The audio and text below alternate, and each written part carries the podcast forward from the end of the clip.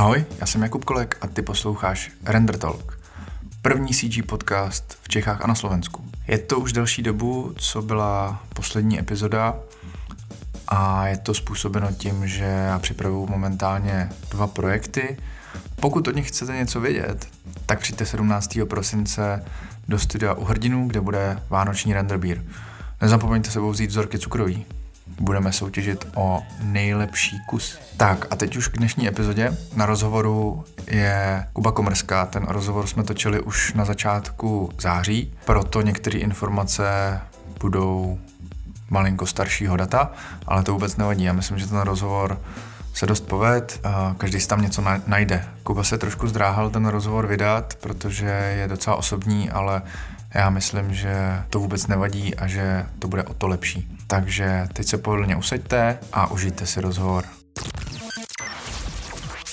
Tak dneska uh, tady vítám u rozhovoru Kubu Komrsku. Ahoj Kubo, vítej v Render Talku. Ahoj. Uh, Kuba je archvis uh, artist, poměrně známý, si myslím, teda aspoň jako pro mě určitě je a uh, se musím přiznat, že vlastně, když jsem začínal s podcastem, tak ty jsi byl jako jeden z prvních, který jsem měl napsanýho na seznamu. Já jsem ti tenkrát psal a ty si neměl čas dělat vlastně nějaký, vlastně, uh, nějaký projekt a říkal si, že až to dokončíš a pak, pak se to celý jako uh, natáhlo a tohle a teď konečně teda uh, tě tady mám, takže já jsem se těšil, se musím přiznat. A začal bych asi úplně klasicky, jako začínám se všema, uh, protože vlastně ty naše, uh, ta na, naše profese vždycky uh, má nějaký um, jiný jako u každého je to jinak, jak se k tomu dostal, takže mě, mě vlastně zajímá, jak ty se k tomu dostal, k tomu, co děláš teďka. Ještě jednou díky, že jsi mě pozval. Myslím si, že je super, co děláš pro komunitu, že dřív, když jsme začínali, a není to tak dlouho, co jsem začínal, co je 6 let zhruba, tak mm, bylo těžké se s někým spojit, že většinou fungoval jenom Behance mm. a v dnešní době je to hezky narůstá ta komunita, takže takovýhle počiny jsou super. A teda k té otázce. Uh, první 3D, tak jsem potkal někdy na střední v prváku zhruba, když jsem stavil snowpark mm. u nás na Šumavě, odkud pocházím, já jsem ze Strakonic a tam jsme dělali na Šumavě v snowparku, že jsme ho vystavěli. A na webu toho snowparku byl preview toho, jak budou rozmístěny ty překážky, po kterých se potom různě slajduje a grinduje, nevím co všechno. A mě to hrozně se líbilo, že mm, jsem mohl já stvárnit ten návrh, co jsem potřeboval někomu dalšímu ukázat, tak jsem mm. zjistil, o co jde a dozvěděl jsem se, že to je uh, Rhino, tak jsem hned stáhnul Rhino a z prvních boxů a spojování s Pline jsem dělal takový úplně low poly náhledy. Dělal jsem tam i stromky s takovými spinama, že to nemělo prostě s nějakou uh, realističností mm-hmm. nic společného, bez renderu, čistě jenom print screen yeah. toho Rhino prostoru a hotovo. A fungovalo to pro, pro ten účel, který jsem potřeboval. A potom Další 3D, co jsem potkal, bylo na střední, no, jako jsem studoval stavební průmku, tak tam jsme se dostali do fáze, kdy jsme měli prezentovat náš roční projekt. A my jsme se učili v programu, jmenovalo se to SEMA 4D, což je program pro dřevostavby, kdy No, například potřebuješ navrhnout krov, tak si objedeš s plajnou půdorys, řekneš si, že chceš středovou vaznici 2,60 no, vysoko a chceš tam mít hambálkový krov například. Nevím, jestli se to teď středová vaznice a hambály platí, ale, ale ono ti to dokázalo samo vygenerovat ten krov do té podoby, že si potom dal jenom Enter a poslal ti to na CNC a Aha. stroj ti vyřezal přesně ty, ty díly, co si potřeboval. A vedle toho to mělo i takový low preview s nějakýma blokama, jako jsou kuchyňský, kuchyňská linka různých šířek a mohl si tam udělat dřevěnou podlahu, takovou hranatou sofu jsem tam měl. Tak to bylo, to byl moment, kdy jsem objevil to, že co je hezkýho na vytváření interiérových vizualizací, že to šlo přímo z mojí hlavy do nějaké podoby, která zase byla prezentovatelná někomu ale ten výstup zase byl pouze přes print screen a mě to hrozně štvalo. Mm. A tak jsem zkusil poprvé znova Rhino a díky Matušovi Nedeckýmu, tím ho zdravíme, mm. tak jeho knihovny, co už tehdy byly na Flying Architecture, tak jsem tam namlátil různé příčky a počítač toho Mika, co tam má pustýho a tak. A nevěděl jsem žádný sun, žádný HDRíčko, renderoval jsem to čistě v tom Rhino render engineu, co tam má zabudovaný, mm. tak jsem tam dal jenom nějakou sféru, kterou jsem, svítící sféru, kterou jsem schoval za poličku a dělal jsem takový night office. a tak to byla další zkušenost vlastně už de facto s interiorovým arvizem. Mm-hmm. Už to se podobalo některým věcem, kterými se lidi v dnešní době prezentují yeah. na internetu a říkají si, že se tím živí. No a, a další potom zlom přišel na architektuře, na kterou jsem nastoupil, kde jsme měli dělat, tam byl podzemní prostor, se to jmenovalo, v ZANu první zadání v prvním semestru, tak jsem si tam budoval ten prostor, dělal jsem sádru a naučil jsem se uh, zase v tom rajnu stále jsem pracoval, tak jsem se naučil s nějakým sanem, aby to házelo hezký stíny. A potom jsme, děl, potom jsme měli jako výstup dělat takovou, určitě si to spousta architektů pamatuje, taková ta čárkovaná no, technika pastelkama, kdy se udělá ten vizuál na hlavní panel a já jsem to prostě pochcal tak, že jsem si udělal zase print screen a přes pauzák jsem to překreslil vybarvil jsem to uh, fixama, kopikama, posadil jsem siluetu přímo do prostředka toho obrázku, za což jsem dostal hrozný hejt, že Aha. tak to prostě nefunguje, že to vůbec nemá být. No, tak to bylo vlastně další krok. No a potom, když jsem o to dostal fakt zájem, to byl totiž můj průser, že no, co mě nebaví, tak to nedělám. A tak samozřejmě mm, z té střední stavárny jsem všechny ty odborné předměty jim rozuměl, že jsem se na to nemusel připravovat a zvládal jsem to, ale pak tam byla matika deskriptiva, kterou na naší škole jsme neměli do takové hloubky probranou jako gimpláci. Mm-hmm. Nějaký logaritmy a derivace to pro mě bylo jako, o co tady sakra jde.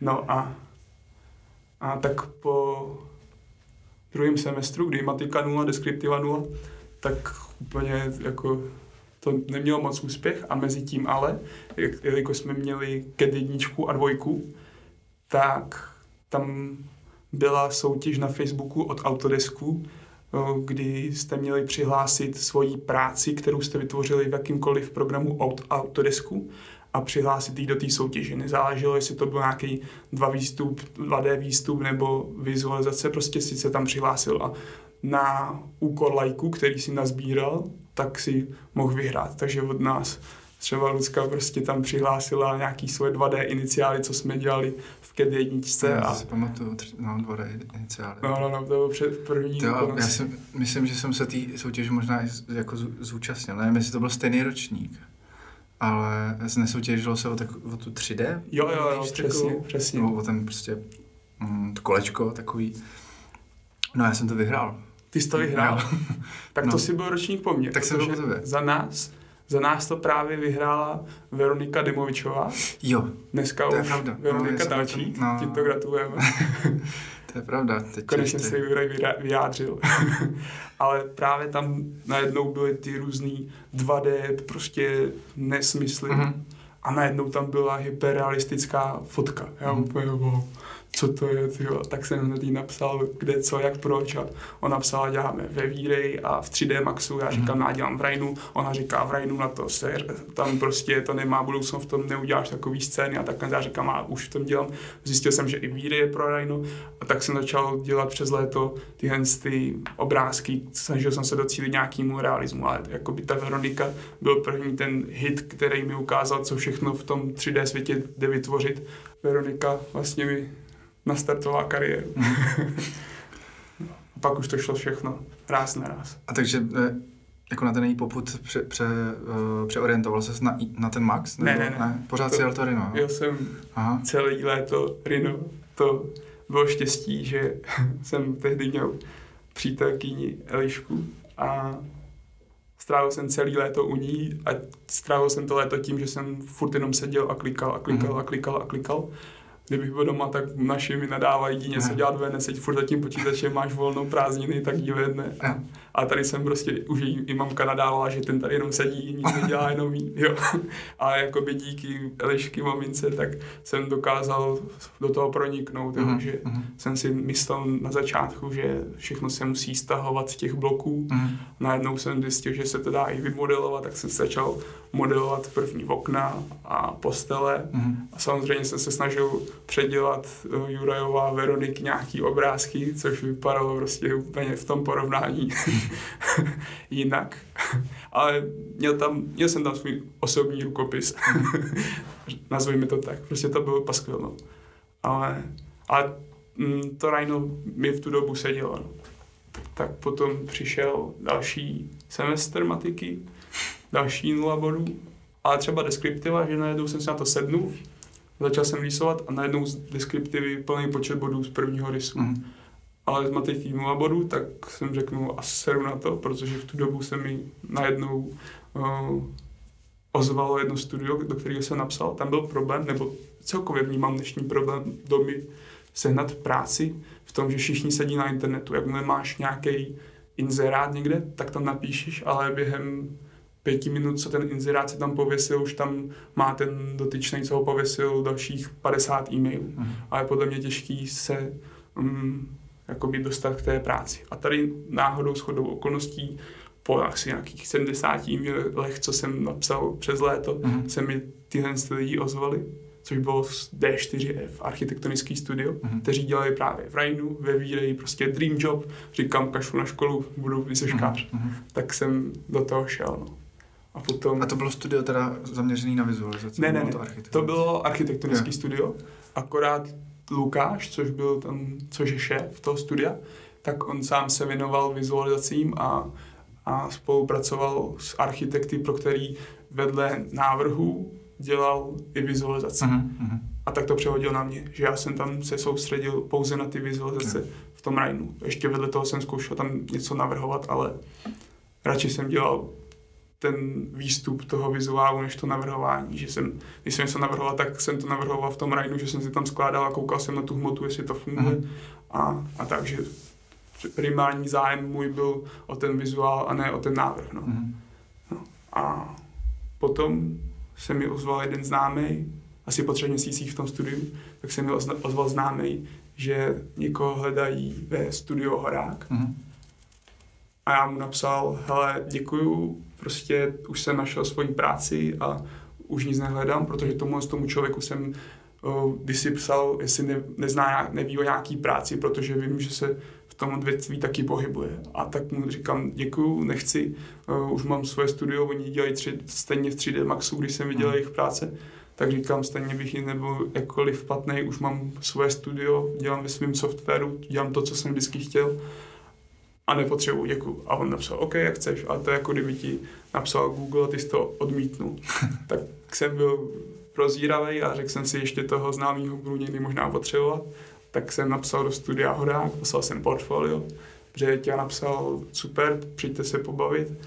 Já jsem to třikrát posunul tu schůzku, po čtvrtý jsem mu napsal na rovinu, ale já nevím upřímně, jestli má cenu se vůbec potkat, protože vy děláte v Maxu, já dělám v Rainu, jo, nevím, jak bych vám byl prospěšný. A on napsal, to jestli to bude nějak prospěšný, tak uvidíme, až se potkáme. Tak jsem tam teda na po čtvrtý došel. On na mě, mm, šel jsem tam s tím, že mm, mu prostě řeknu, že ne, že mám svoji práci a všechno dobrý. A on mě během tři čtvrtě hodiny prostě otočilo 180 stupňů a mm. odkázal jsem s tím, že úplně wow, wow, wow, tam, tam musím makat, to, mm. wow, to je skvělý, to, tam musím být. No a, a tím jsem se dostal k tomu, že jsem se začal učit v 3D Maxu vlastně u Horáka, že tam to bylo, tam nás sedělo v tehdy kolik? 12? V troj? Asi 12. A dva, tři kluci se mě střídali, protože nikdo neměl se mnou trpělivost. a učili tam do mě prostě tohle děláš blbě, tohle děláš hmm. blbě, tohle děláš takhle. A to, to bylo úplně na, hrozně náročné na hlavu, že prostě tři týdny jsem tam byl a říkal, už tam nikdy nepůjdu, je to návod, je to hrozný, prostě nelíbí se mi to, nebudu to dělat. Ale pak jsem nějak tenhle ten start překonal mm. a, a začalo to být lepší. No. Tam bylo, tam jsem prostě začínal jako klasický klikač modelů, že abych, si, mm. abych se naučil v tom softwaru, tak jsem modeloval, modeloval. Ale to mě hrozně nebavilo a tak jsem překecal rodiče, ať mi pořídí první komp, nebo ať mi půjčí na první mm. komp za 30 tisíc, to tehdy stálo, mám ho do teďka, ne, nemám vlastně, ten už má kosa. Ale uh, tak jsem klikal ve studiu, pak jsem přišel domů a klikal jsem dál do noci a zase ráno a zase domů a zase a zase. A já jsem takhle non-stopy prostě. A, a doma jsem si objevoval to, co jsem chtěl dělat, jako nastavování materiálů, světla a podobné věci. A pak ten zlom toho klikačství, připravování modelů přišel, kdy Břeťa odjel na dovolenou a najednou začali lézt kostlivce skříně, že najednou zavolal klienta, hele, hele, uh, čekáme tady měsíc na obrázky, kde to vás ne? a už jenom, aha, já vám teda zavolám. tak najednou průser, průser je tady projekt a všichni jsou bez, busy, kdo to udělá. Já říkám, já to udělám. A hmm. že to bylo prostě kanceláře, který byly Schellenkor, co se prodávali a chtěli, chtěli klientům, mm, zájemcům ukázat, jak by to mohlo vypadat hmm. ta, ta, ta kancelář. Takže já jsem to celý nadizajnoval, recepci nějaký hot desk, open space, plus ještě nějakou chill out zónu. Navrhnul jsem to, vyrenderoval jsem to, klient byl naprosto spokojený a díky němu jsme, nebo díky mně jsme od toho klienta dostali dalších asi šest zakázek, mm. včetně toho, že jsem potom i navrhoval uh, reálný pop-up mm. jedních kanceláří, který se zrealizovali jako vzorová kancelář pro tu administračku. Mm. Takže to bylo, to si sedlo dobře. Jo, tak to je fajn, to je super. No, no a když jsi teda uh, skončil na architektuře, tak to, nesl jsi to nějak jako špatně, že, že prostě ne, nedoděláš tu školu nebo tak? Jako jsi musel se s tím nějak smířit? Ne, vůbec to nesl špatně na moje rodiče. Jo. a všichni. Že, že já jsem to třeba tak měl. Já jsem jo. jako prostě... Já jsem si vždycky myslel, že budu ten eh, top architekt a jakože asi by to šlo, ale a pak mě to nějak... Eh, jakože jedna, na jednu stranu mě to zklamalo a na druhou stranu jsem ale furt měl tu vidinu, že jo, takovou tu úplně zako, A chvíli mi trvalo, než já jsem se s tím jako smířil, tak mě právě zajímá, jak to mají ostatní lidi tady v tom. No. To byl problém, že lidi okolo, co mě, mají rádi, ne, nevěřili, že nějaký klikání si čeho mm. si na počítači tě může uživit, tak proto no, na tom bazírovali. A já jsem prostě věděl, ne, tohle to prostě budu dělat. A... Ale a rozuměj tomu, teda takhle lidi v tvém okolí, co, co vlastně děláš? Že to je taky takový téma, že vlastně, já nevím, uh, vysvětli svojí babičce, co děláš, když jsi jako 3D artist. Oh. Protože, ty jo, já nevím, jak bys si to vysvětlil, že jo? Rozumí tomu vaši? no, myslím, že mamka jo, mamka to tak nějak chápe, táta mě moc neposlouchá, ten tam vždycky dosadí něco svýho. A fakt jako jsem, jsem, jsem rád, když pár lidí v mém okolí jako naprosto, jakože bez zbytku chápe, co dělám. Jo? Mm. Jakože hodně, jak eh, je to ovlivněný tou architekturou a, a tak, tak, tak furt ještě myslím, že dělám architekturu třeba, jo? nebo já jsem dělal v jednom designovém studiu dva roky, tak to si myslím, že dělám ještě furt to a, a takový, víš, jakože tam jsem taky hodně vizualizoval, takže to, no, to jako splývá.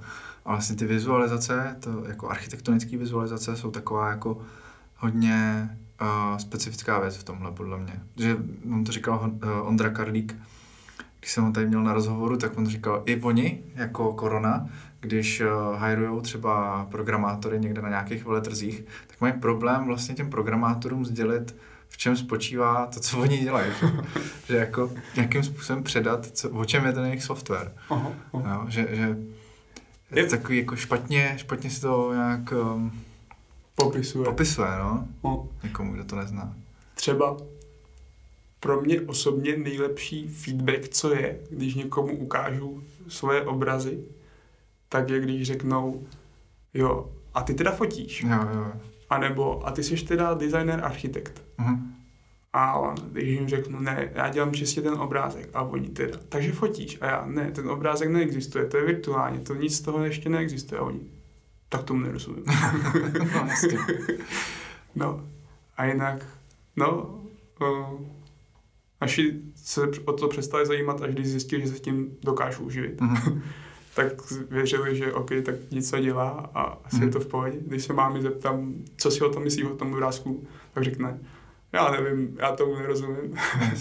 Další lidi, když se jich zeptám, tak řeknou, to je hrozně student, což aha, aha. jelikož se bavíme o designu a dnešní design je hodně minimalistický a spousta lidí to, to prostě nepreferuje, tak říká, doby v tomto jeskyni chtěli žít, hmm. je spousta betonu a prázdných prostorů.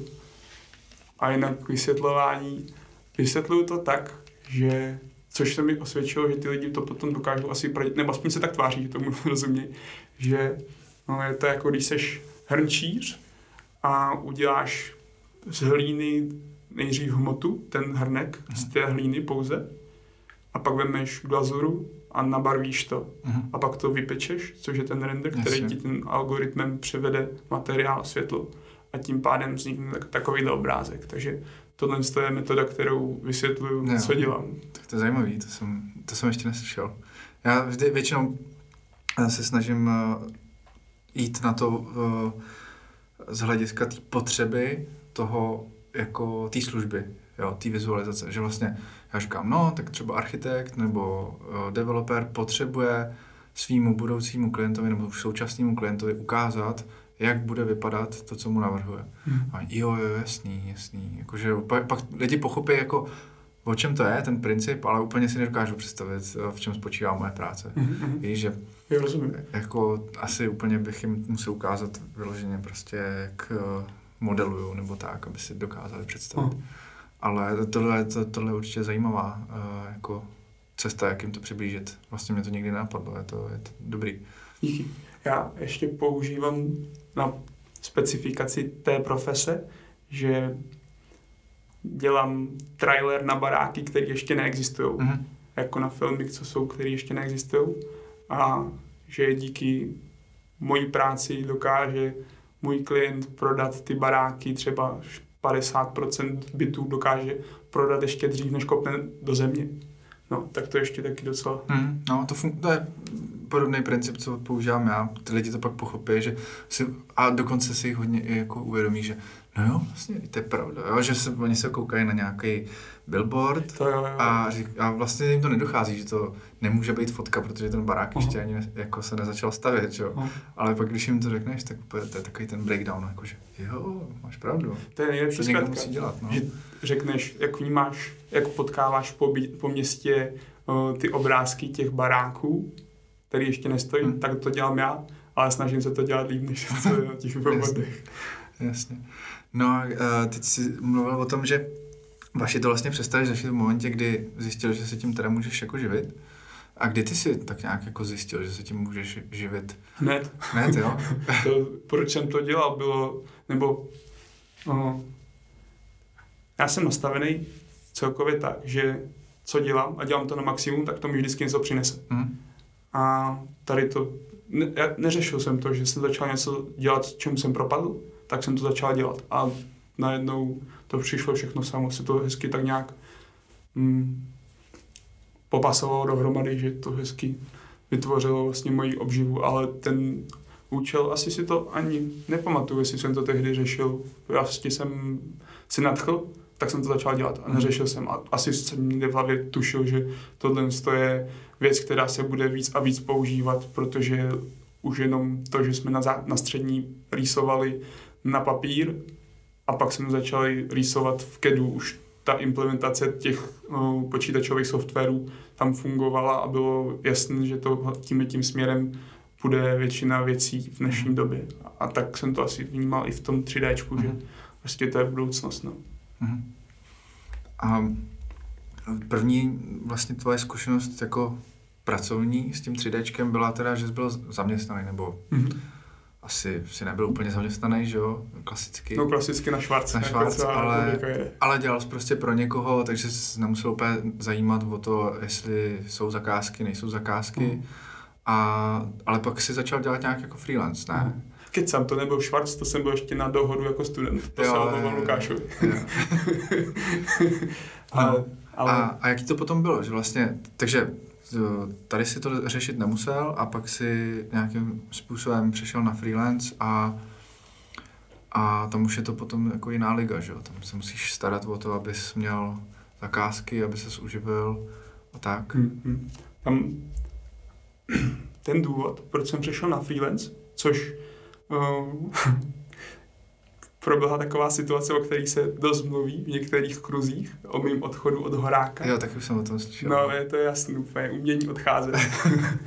uh, abych to celý, jakoby ten důvod, proč jsem se rozhodl být freelancerem, tak uh, já nějakým způsobem mám nějaký morální zásady, které spoustě lidem přijdou dost často přitažen za vlasy vnímat. A prostě v tom studiu, tak jak jsem byl mladý, já jsem tam neměl problém, prostě jsem si klikal svoje, byl jsem no, nadprůměrně produktivní, co se týče toho, že jsem byl schopný vytvářet ten design. Potom se tam stalo, že jsem dokázal i manažovat prostě dalšího kolegu, co tam přišel půl roku po mně. A ten byl s chodou okolností úplně prostě mimo, že prostě nedokázal cokoliv vymyslet, cokoliv narýsovat, přečíst plány, jo, prostě všichni se mu museli hrozně věnovat. A já jsem mu manažoval ještě, aby dodělal, udělal nějaký projekt, který já jsem navrhl, jak ta kancelář bude vypadat, tady bude tohle, to bude to takhle zbarevný, postahoval jsem veškerý uh, inspirace a řekl, řekl jsem mu, tady bude takováhle podlaha na strop, na tahy, prostě černý beton plus dráty, jak to vypadá hezky a ještě jsem ho manažoval. A ten, ten kluk tam chodil furt a furt, kolik máš, kolik máš a tohle to. A já říkám, a kolik máš ty? A on řekl, no mám tolik a tolik. A já říkám, wow. A říkal, mám tolik a tolik? A šéf říkal, ať to nikde neříkám. Do dneška nevím, jestli to byl jenom tak toho kluka, Mhm. aby se mě zbavil, že mě bral jako konkurenci, nebo to opravdu tak bylo. A já říkám, a, a dost, prostě takhle si prostě šéf váží svých lidí, že lidi, co mu vydělávají peníze a jsou tam dlouhodobě, makají dost, tak mají míň, jak tenhle ten prostě s odpuštěním kreten, který akorát mu furt leze do zadku. Jo, a tak říkám a dost a odcházím. A on mi to řekl, tenhle ten Mojko mi to řekl na obědě a já jsem přišel z oběda, smazal jsem prostě věci, co jsem měl v počítači a přišel jsem k šéfovi a říkám, hele, přátelé, tady končím. A on, OK, tak ahoj.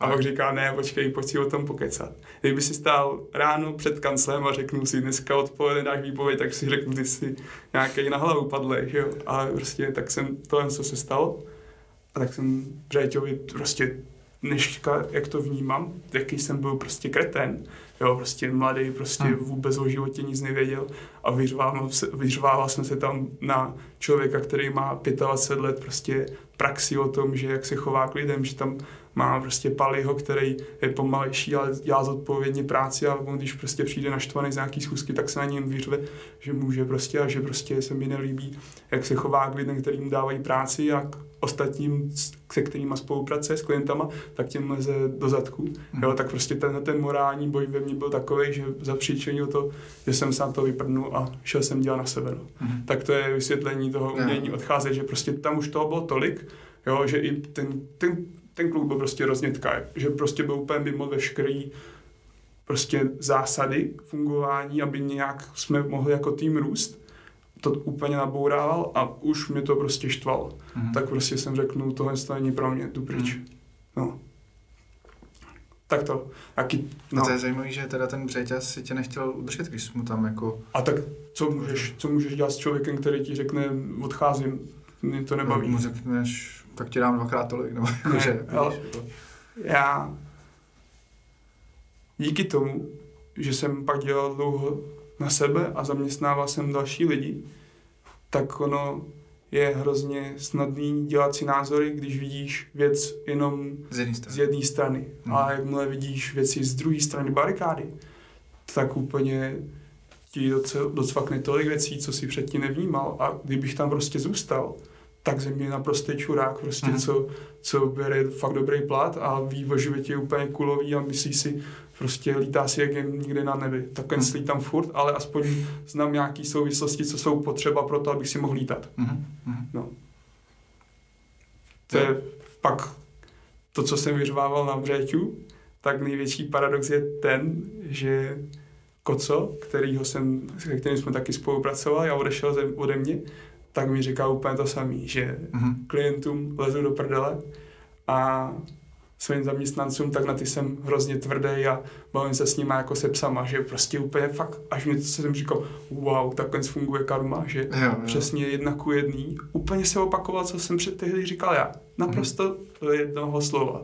Že to bylo hustý, no, že to byla velká škola. Jo, takže jsi najednou viděl vlastně, že a je, že on třeba není, není takový ten břeťa, jenom ho do toho dostala ta situace. Přesně, že máš prostě tolik situací, které řešíš a díky tomu, jelikož tvůj mozek má určitou kapacitu, tak najednou určitý věci emoční, mm, prostě pokud nejseš polobůh, tak ty věci prostě zahodíš a baví se čistě jenom o tématu. Hmm. A spousta lidí potřebuje takovou vomáčku k tomu, aby se cítili komfortně a je těžký pro ně každý den slyšet jenom tohle, to se musí předělat, tohle to se musí upravit, tohle to musí být jinak. Já už to taky chápu, že jakoby můj styl toho, jak si jdu po věcech, říkám si to i sám, když prostě, že neřeknu si, hele, to, co jsem udělal dobře, tohle, jsem udělal dobře, furt jedu, tohle to musím opravit, tohle to musím opravit a když to implementuju na někoho jiného, tak to prostě u většiny lidí nefunguje, že mm. prostě je to o osobnosti, kterou v sobě máš a spousta lidí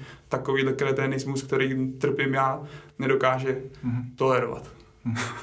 Tyjo, to, to je společenská sebevražda tenhle ten rozhovor. vůbec, vůbec.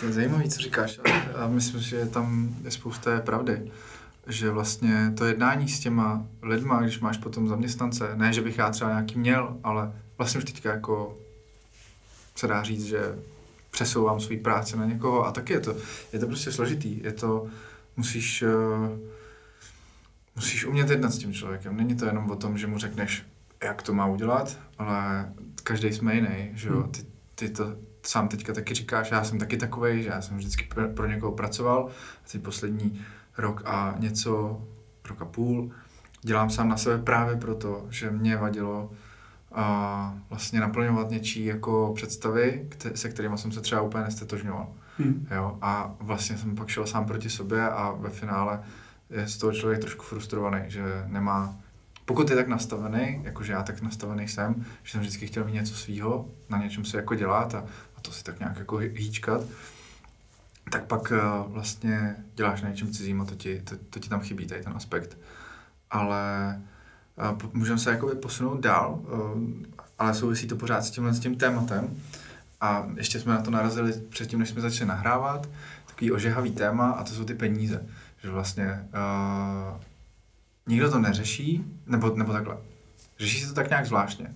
Nikdo neříká otevřeně jakoby částky, který si třeba řekne za obrázek nebo tak, což asi OK, to je každýho věc, ale uh, nějakým způsobem tady chybí, si myslím, diskuze mezi jakoby náma, mezi uh, v rámci jako té komunity o tom, kolik by, se, kolik by to teda mělo stát, kolik by určitá kvalita třeba měla stát, aby se pak nestalo to, že přijde někdo, i třeba nový. Já jsem to tak prostě dělal, když jsem, když jsem právě začínal s tím, že to budu dělat profesionálně, tak jsem se ptal ostatních, kolik si říkáte za obrázky. Abych si neřekl o hodně míň a tím pádem byl vlastně proti těm ostatním, ale ve finále je proti sobě v budoucnu, jo, proti svým hmm. budoucímu já, že se vlastně podrazím nějakým způsobem ceny a bude to jakoby nezdravý pro ten, pro tu profesi, pro ten trh.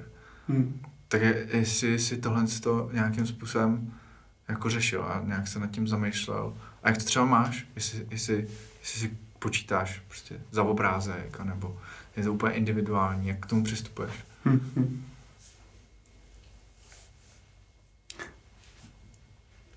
Když jsem začínal, ne, nepracoval jsem ještě ani v tom studiu, mm. tak jsem se s Matušem bavil, přesně jsem se optal na tu otázku. Jak naceňuješ projekty, jak to děláš, že spolupracuješ s někým a on ti za to platí. A on tehdy říkal, že to je hrozně osobní věc. V tom smyslu, že každý máme jiný kvality a ta kvalita roste říkal, když jsem začínal, tak jsem dělal obrázek za pětistovku. A i v tom rozhovoru to tady ten mm. růst popisoval. Já jsem byl to samý, že první projekty, co jsem dělal, byly na škole pro studenty ostatní. Jo, to když, jsem, když jsem sám neměl prachy, tak jsem vydělal na studentech v uvozovkách. Takže jsem si vzal za obrázky dva, exteriér a interiér, pětistovku dohromady. Například. A pro mě to byl velký prach, že říkal, wow, já jsem prodal umění. to je neuvěřitelný, jo. že tam to s uměním nemělo nic společného. Jo. A pak to začalo nějak růst, že já jsem v tom hrozný analfabet, co se týče nějakého ekonomického myšlení. Já jsem prostě bohem, chci dělat to, co dělám hmm. a to, že mi za to někdo zaplatí, tak je super. Tak jsem moc nevěděl, jak do toho a díky tomu, že jsem se dal do spolupráce se studiem UX, hmm. tak on se mě Jakub Vala ptal, a kolik teda, jakoby ty obrázky, co děláš, ty se nám líbí, ta kvalita je super, to mistři, ty, ty nemají vůbec, že děláš tu práci lepší, tak kolik za to chceš? A já říkám, já vůbec nevím vlastně, kolik za to chci, kolik mi dáte? A on, no tak zkusíme první projekt, a tam to dáme 15 tisíc za projekt. OK, tak jsme udělali první projekt, tam to, to bylo vždycky objevovací pokoj s kuchyní, který je spojený dohromady, mm. takže jeden prostor, kompletně vymodelovaný, pět záběrů na ten prostor mm. by se prezentoval. Takže tam jsem udělal projekt za 15 tisíc, další projekt řeknu, OK, tak to zvedneme na 20 teda a na tom to zafixujeme. No, tak jsem udělal další projekt za 20 tisíc a tam vlastně uh, je Studio UX, a studio SMLXL, mm-hmm. kde holky pracovaly dřív pro UX a pak se odtrhnuli a začali dělat svoje studio. A já, když jsem oslovoval UX, tak jsem oslovoval i SMLXL. A udělal jsem projekt i se SM, pro, udělal jsem projekt pro SMLXL. V UXu to viděli a říkali, jako to nejde, aby jsme měli oba stejného hmm. vizualizátora. A teď ani nemůžu dát ty samé peníze. Já říkám, to byste se divil, oni vás dorovnali. A on říká, tak to zvedneme na 25 tisíc. A já říkám, tak jo. A on, a víš co, dáme to rovnou na 30.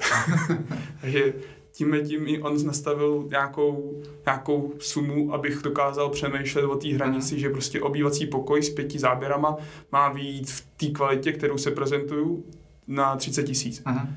To bylo pro mě úplně paráda. Jo, jo, že, že vlastně on ti udělal práci. Hmm. Jo, naprosto. Dobrý, no. Já jsem to nevymyslel. Hmm a jenom díky nějakým nesvárům, konkurencí, tak se na tom jenom profitoval. Mm-hmm. A pak si z toho vycházel teda dál? Jako jo, jo, přesně, přesně. A ve finále potom třeba, uh, jak to říct, když jsme začali být studio, tak měl jsem u sebe dva kluky, Pavla mm. a ještě Kocu. A Pavel prostě, jsme se potkali spolu. Uh, můžu to si takhle obšírně, no, já určitě. hrozně skáču z tématu na téma a rád je spojuju. No. A on to potom dá lepší rozum tomu všemu. Uh, měl jsem dost práce a potřeboval jsem s tím pomoct. A jezdím na longboardu a byli jsme někde v Husinci jezdit na kopci s longboardama, s dalšíma kámošema. A najednou říkám, tady někdo jede s kopcem skateu, to není možné. A najednou ze zatáčky se vyřídí, vyřídí, vyřídí týpek a prostě před náma zaslajduje, rozseká se, zvedne se, čau, jsem Pavel. jo, a tak jsme se bavili a najednou, a co studuješ architekturu, tak to si tady budeš s Kubou rozumět. Tak jsme si dali slovo a pak píšu mu asi za dva týdny, že ale potřebuju pomoc, umíš Maxu, on jo, jo, něco umím, no. Tak prostě jsem ho vzal k sobě a všechno jsem mu začal učit. A třeba o půl roku později, tak jsme se přesunuli do, zpátky do Prahy, protože já jsem v tu dobu si jezdil v Rakousku, v Alpách mm. a pak jsem ještě byl u mě doma na Šumavě.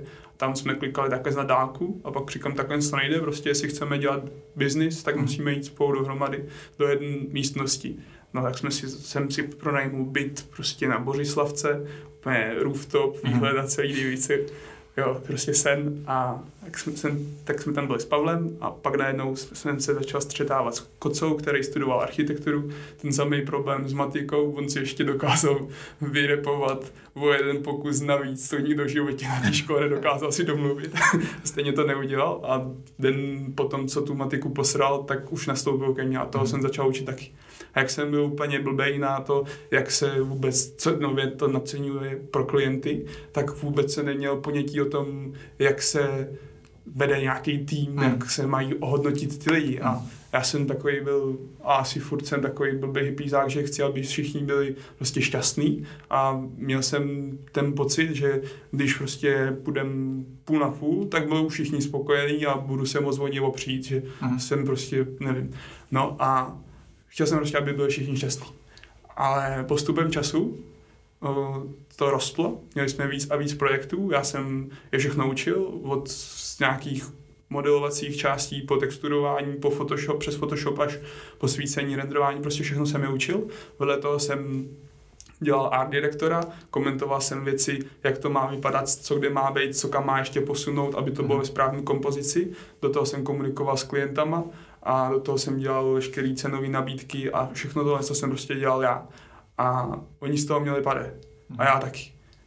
A postupem času, čím toho bylo víc a já jsem měl tu, tu frekvenci, tak jsem z toho prostě totálně vyhořel. Mm-hmm. Že ten balans tam nebyl. Jo, za to ohodnocení toho pade na pade.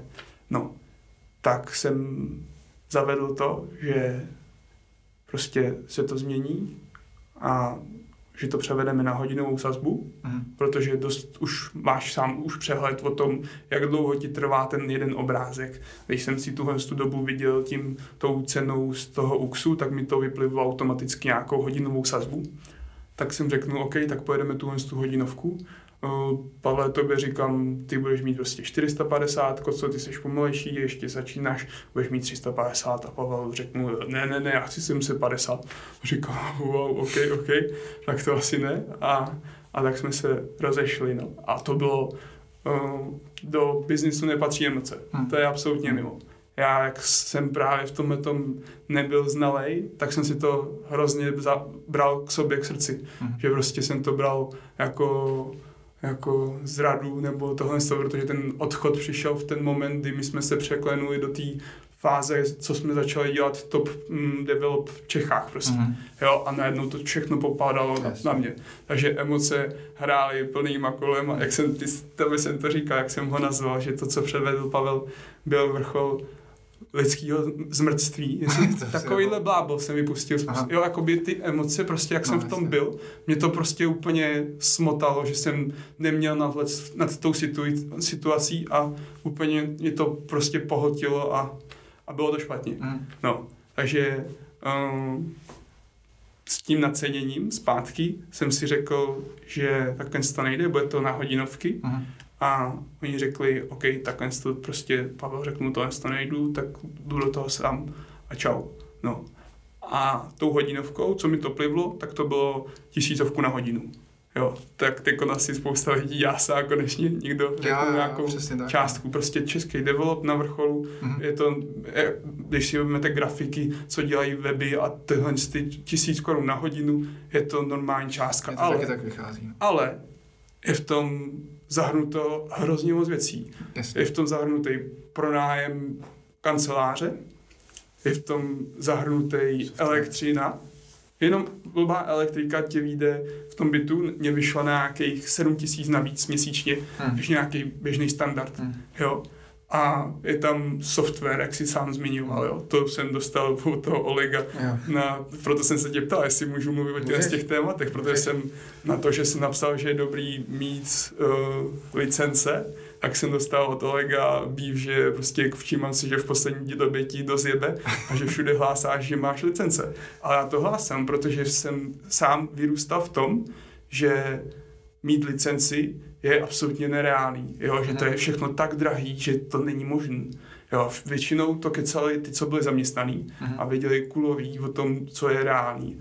A je to reálný. Prostě, jestli si člověk řekne, 45 tisíc, což v dnešní době 3D Max stojí, tak jestli 45 tisíc si prožeru nebo procestuju, anebo to dám zpátky do nějaký komunity, která se, co se asi nevrátí, ale vždycky se to určitě vrátí, to jsou ty moje blbý morální zásady, tak prostě 45 tisíc se ta investice je dobrá pro to, aby si měl dobrý pocit. Hmm. Nechci prostě tady podporovat to, co se tady žije, proč bych musel, když nemusím. Hmm. To je prostě... Ale to taky nemám rád. A já teda to úplně nevnímám tak jako ty, že, že bych něco vracel do komunity, ale spíš uh, prostě tak uh, používám nějakou věc, kterou někdo vytvořil a uh, přijde mi úplně přirozený za to zaplatit. Já v momentě, samozřejmě, jasný, na na výšce a na střední jsem si stahoval filmy z torrentů a tak, ale dneska si prostě rád zaplatím Netflix, zaplatím si HBO Go a na, na iTunes si prostě kupuju filmy, když se na nějaký chci podívat. Jednak je to tisíckrát jednodušší, než si něco stahovat někde pokoutně. A prostě udělám to rád a stejně tak to mám i s těm softwarem. Když jsem začal jako dělat, když jsem si řekl, že do toho půjdu profesionálně, tak jsem si řekl, ale ten krok k té profesionalitě je i skrz tohle. Je i skrz to, že budu mít prostě legální softy. Jo, takže samozřejmě začínáš, nemáš moc peněz v tom startu, tak to jako řešíš, kde ušetřit, takže nějaký jako uh, třeba ten 3D Max je asi hodně drahý, já teda, mě se to teďka kecá, já používám Blender teď. No, to ale, jsem říct, je. ale, ale jako uh, vlastně přesně před rokem jsem, jsem to řešil, že jsem ze SketchUpu potřeboval se posunout někam dál, že SketchUp má své limity a, a řešil jsem, řešil jsem Cinemu, řešil jsem uh, 3D Max, ale v té době jsem i přešel na Mac, takže 3D Max padnul. Hmm. A pak teda mě zachránil jako Blender, ale uh, ta cinema, jako jsem si říkal, no dobrý, no tak, tak prostě dám 70 tisíc ročně, ale musím to rozpočítat do těch zakázek přece, jo, takže když má člověk nastavený to přemýšlení tak, že tady jsem teda zaplatil za software, ale ty zakázky mi to musí zaplatit přece. Jo? Nemůžeš si udržet pořád stejnou cenu, když máš takhle drahý software. To mně přijde, jak kdyby na to lidi zapomínali, že neumějí počítat tohle. Přesně. No, takže pak, pak jsou schopní dělat za, za 500 na hodinu, ale řeknou si, já vlastně můžu, protože já mám ten software jako uh, zadarmo, protože jsem ho kreknul. Hmm. Jo, to, to mi taky nepřijde úplně dobře. No. Mně serou lidi, co si řeknou tuhle tu částku podobnou ty tisícovce a, a i tak dělají to... na tom kreknutím. Jo, jo. jo, že znám je to nefér. spousta umělců i studií ve světě třeba i, kteří prostě nemají ani Windowsy koupen. Fakt. Prostě torrentujou, co se dá. Aha. A to, to není zodpovědnost hmm. pro mě, to ty vago. To... No mně to přijde jako, já je hodně jako fotím a natáčím. Už se to teda snažím omezit, ale protože mě to moc nebaví. Ale uh, tam jako, to je jak kdybys měl kradený foťák prostě. Jo. jo. Jako to je pro tebe nástroj pracovní, taky se ho musíš koupit. Chceš, Přesně. chceš prostě dělat dobrý videa nebo dobrou fotku, tak si prostě musíš koupit, anebo si ji půjčíš, tu kameru prostě, hmm. dobrou. No. A nik, nikdo to neřeší tak, že by krát ty, ty, jako ty uh, tu techniku. Všichni si to buď to půjčej, anebo si to koupí a za to zaplatí. Prostě. asi Naše výhoda softwaru, nebo pro ně je výhoda, že to je virtuální, že to není fyzický, tím pádem ta krádež není vidět. Hmm. No, ale prostě jo, jsem na to pišný, že jsme se dokázali vybudovat na takovou úroveň, že si tu licenci můžeme zaplatit a dělat to profesionálně.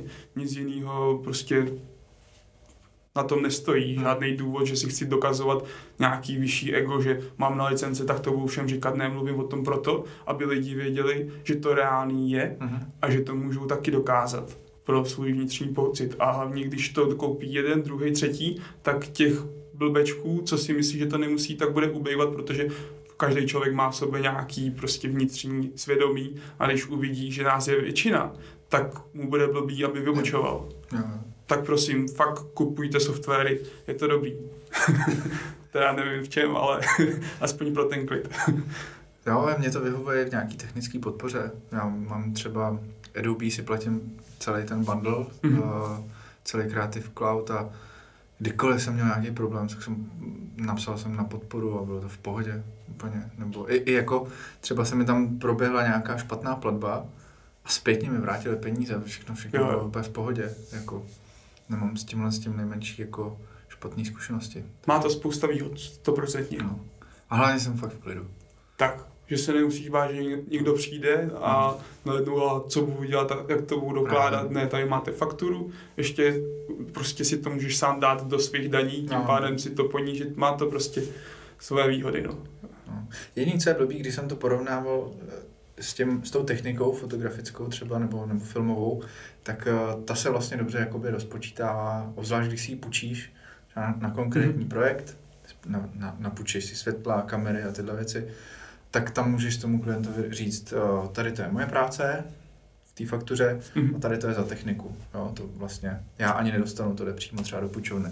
Ale v, tý, v tom softwaru se to blbě rozpočítává, ale, ale stejně, no. Děláš si nějaký roční náklady, víš, takže Přesně, přesně z toho, co jsi udělal minulý rok, víš, jaký máš svoji kapacitu na oběd. No pak se může stát, že to, co uděláš za minulý rok, uděláš druhý rok za půl, a, hmm. ale to tě zbourát samotného, takže k tomu se uh, nemá cenu potom vyjadřovat. jo, hele, a když jsi teda no, dospěl k tomu, že jsi, potom když jste se teda rozešli s Pavlem a, a s, s Kocem, tak uh, jsi začal dělat znova sám úplně, anebo ještě si přibral někoho jiného místo? Někoho? Mm, tam ještě bylo, že jsme byli ve finále asi čtyři. Aha. A jak přišel ten nával těch projektů a já jsem stále dělal, člověk si musí uvědomit, co chce. Jestli chce dělat manažera, uh-huh. pokud chcete dělat nějakou mm, firmu budovat, tak si musíte ujasnit, co chcete. Buď jestli chcete dělat manažera a prostě buzerovat lidi, ať to z toho dělá líp, nebo udělá to jinak. Buzerovat v úzovkách. A nebo jestli chcete být umělec a dá dělat ty obrázky. Obojí dohromady s více lidma nejde dohromady. To hmm. byste museli být zase polobozy, jo? kapacitou mozku. Že nějakou dobu, to je udržitelný, to jsem byl já, když jsem manažoval tři lidi a do toho jsem jel svoje projekty, protože bylo zajímavé, že aby ty lidi dokázali odvádět kvalitu, kterou já jsem nastavil, mm. tak to byli schopni udělat pouze, když dělají jeden projekt. Tím pádem já jsem vedle toho jel šest projektů najednou třeba. Mm. A do toho jsem řídil další tři. Jo, a to se vztahuje k té kapacitě, že prostě vyhoříte. Prostě mm. využíváte mozek na 150%. To bylo Makal jsem třeba sedm týdnů bez jediného dne volna. Do práce na desátou, ve dvě ráno domů a, a non-stop takhle hmm. zjedeš. A najednou si řekneš a dost, takhle už to nejde. A, a zbavíš se a vypadneš do hor. a tam jsem prostě byl půl roku a co má to vyhoření pro mě za přínos je to, že když váš mozek funguje na takovýhle rychlé otáčky, tak nemá kapacitu na to se ohlídnout, co bylo týden zpátky, co jsem udělal špatně, co jsem řekl špatně, co jsem udělal dobře. Prostě jenom valíte v nějakým, mm. nějakým flow, v nějakým recyklování postupu, který máte z historie už naučený a neřešíte, jestli to je správně nebo ne. A potom, když vám mozek řekne stop, teď budu hrát já a ty si jenom dívej a nemůžeš do toho zasahovat, tak si přehráváte, nebo aspoň já to tak mám, že jsem si přehrával prostě ty situace z historie a teprve potom jsem si dokázal někam zapasovat do, rozdělit si ty průsery a ty viny do hmm. určitých pozic, abych se z toho dokázal poučit. Jo, že prostě když jedeš hrozně moc a přetěžuješ se, tak uh, nějaký běžný úsudek racionální ztrácí veškerou hodnotu. Jedeš prostě jenom na zkušenostech a snaží se to valit, aby to tak nějak celý drželo pohromadě a přitom se ti to prostě na druhé straně zase rozpadá a ty to ještě nevidíš. Uh-huh. No. Takže ne, nepřeceňovat se, to je základ. Prostě si fakt říct, hele, chci dělat obrázky, tak si seženu parťáka, který zase má rád se bavit s lidma, dohadovat se o penězích, hmm. nastavovat ten timesheet tak, aby to fungovalo pro celý tým a já se můžu věnovat tomu, abych říkal, hele, tohle to posuň, tohle to dej. A nebo, ne, nebo zase dělej to ty, ale nemůžeš se dělat v obojí najednou. Mm-hmm. Ten Matuš o tom sám říkal, že teď si pomalu nachází čas, že začne dělat ten obrázek, ale potřebuje k tomu druhého člověka. Mm-hmm. Tohle je prostě to vykoupení toho, že, že prostě musíš dělat jenom jednu věc. Když to neuděláš, tak, tak prostě padneš. Mm. Každý padneme. Mm. Na to prostě kapacita není. Rozhodně, no. Tam pak dochází k tomu, že vlastně uh, sedíš na dvou židlích a to pro nikoho není pohodlný, že jo. Že vlastně se úplně trháš na kusy mezi, mezi tou tvorbou, která tě baví a mezi tou jako tou manažerskou prací, jak jsi říkal, no? že, že je to je to potom sporný. No a ty jsi teda, uh, ty jsi, teď jsi to zmiňoval, že jsi odešel do hor no. na půl roku. jo. A to bylo potom vyhoření, takže tam se zdávalo nějak dokupy. To bylo po druhém. Po druhém už. Já dva, dvakrát za dva roky. no. To, to je slušná bilance. A... Ne, to... Uh, to prostě to tak bylo. Ono, a snažíš se tomu nějak předcházet? Třeba teď už po těch dvou jako vyhořeních, jestli, jestli třeba, protože na to podle mě existují nějaký jako obraný mechanismy, já nevím, že si třeba nastavíš, eh, nastavíš si nějaký režim, nebo budeš si na sebe prostě dávat pozor, věnuješ se tomu na nějak, nebo... Hmm. Uh. Víš, že na sebe budeš přísný, že si fakt řekneš prostě, hele, dneska pracuji jenom od desíti do, do pěti a pak si dám jo, budu se procházet a budu si jenom přemýšlet o svých věcech, nebo oh, oh. půjdu do kina a tak. Hmm. Je hrozně těžký se z tohohle z toho stylu uvažování, že musím, musím tohle, hmm. musím tohle vymanit, hmm. protože naše společnost je tak nastavená, mi přijde, že veškerý i motivační řeči a ty kauči dneska, no. tak furt motivují k nějakému výkonu. Mm-hmm. A ten výkon ve finále je kontraproduktivní, že až teprve, když jsi v klidu, když jsi odpočatej, když prostě se věnuješ práci a pak si dáš konec a teď se věnuješ sám sobě, mm-hmm. tak to, že se věnuješ sám sobě, tak tě dává do toho klidu a byť uděláš za ten den méně práce, než za těch 12 hodin, když tam sedíš do noci, ale tím, že jsi odpočatej, tak ty práce jsi mnohem produktivnější jo. ve finále. Jo, že ty věci, co jsem dělal těch 12 hodin, tak zvládnu udělat za 6. Hmm.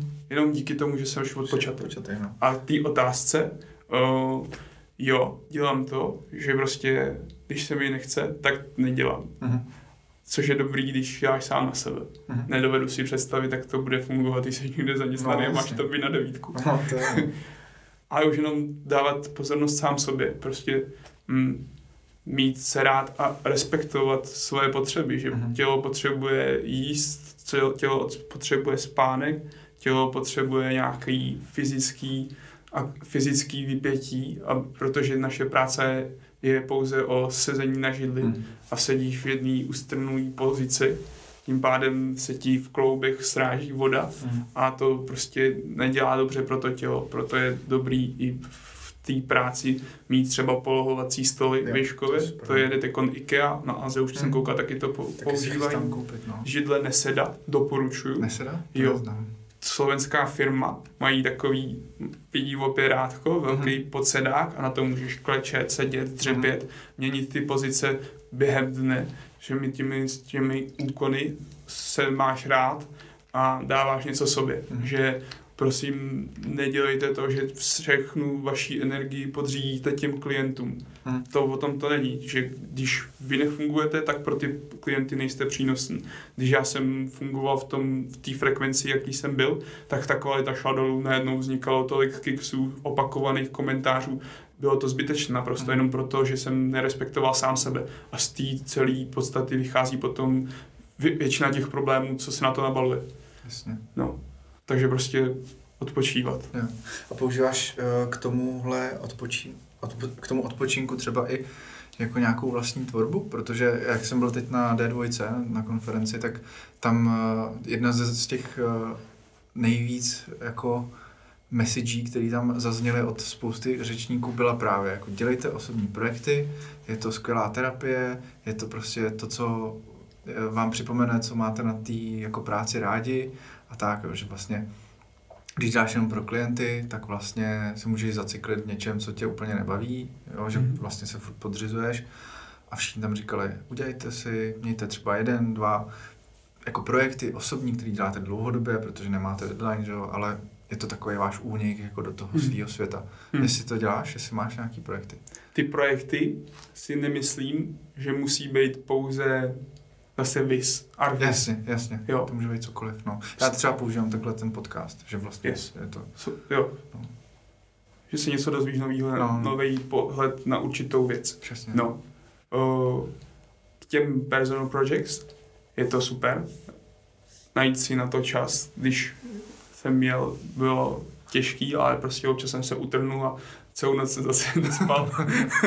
No a to je pak... a dělal jsem si obrázek jenom pro sebe. Jo. Ale ten pocit, o kterém ty mluvíš, to naplnění, že ti jde něco z tvojí hlavy hned do myši a hned do rendru, tak je osvobozující. A jinak s těma projektama dalšíma, jak jsem jsme se bavili o té Šumavě, Mhm. tak ten jeden projekt byl, že jsem prostě zboural kůlnu, co tam stála vedle chalupy a že ji postavím novou. Tak se vymyslelo, že tam postavíme ještě sklep. tak jsem vybagroval sklep a tam jsem si uvědomil, už jsem na tom, o tom mluvil v tom Humpolci, a, ale na konferenci na Viskonu, Mhm. ale pro ty, kteří to neslyšeli, o, pro mě osobně byl problém v tom archvizu ten, že se mi smila nějaká náročnost úkonů. Mhm. V tom smyslu, že klient napsal, prosím vás, ten beton, ten je moc rozbitý, mohli byste ho udělat hezčí, jasně není problém, bum bum, pět minut a máte novou texturu, vypadá to nádherně. Tady ten sklep, ten jsem taky vylejval z betonu, tak jsem si objednal, prostě půjčil jsem si to uh, systémový bedění, říkám, bude to vypadat jako v těch vizoškách. A tam prostě, než ten beton vůbec vytvoříš, tak to trvá, že musíš naházet 500 kolců do míchačky, koleček do míchačky. Hmm. Kolec na jihu znamená kolečko. Jo. tak 500 kolců do míchačky naházíš, pak to musíš naházet zpátky z té míchačky do kolce, vysypat to do té zdi, upěchovat to a pak je to bábovičko policemi, že uh, to smítí té hodnoty té práce jsem si tím tím sklepem, tím tím personal projectem, tak jsem si hezky dorovnal do nějakého balancu, že, Mhm.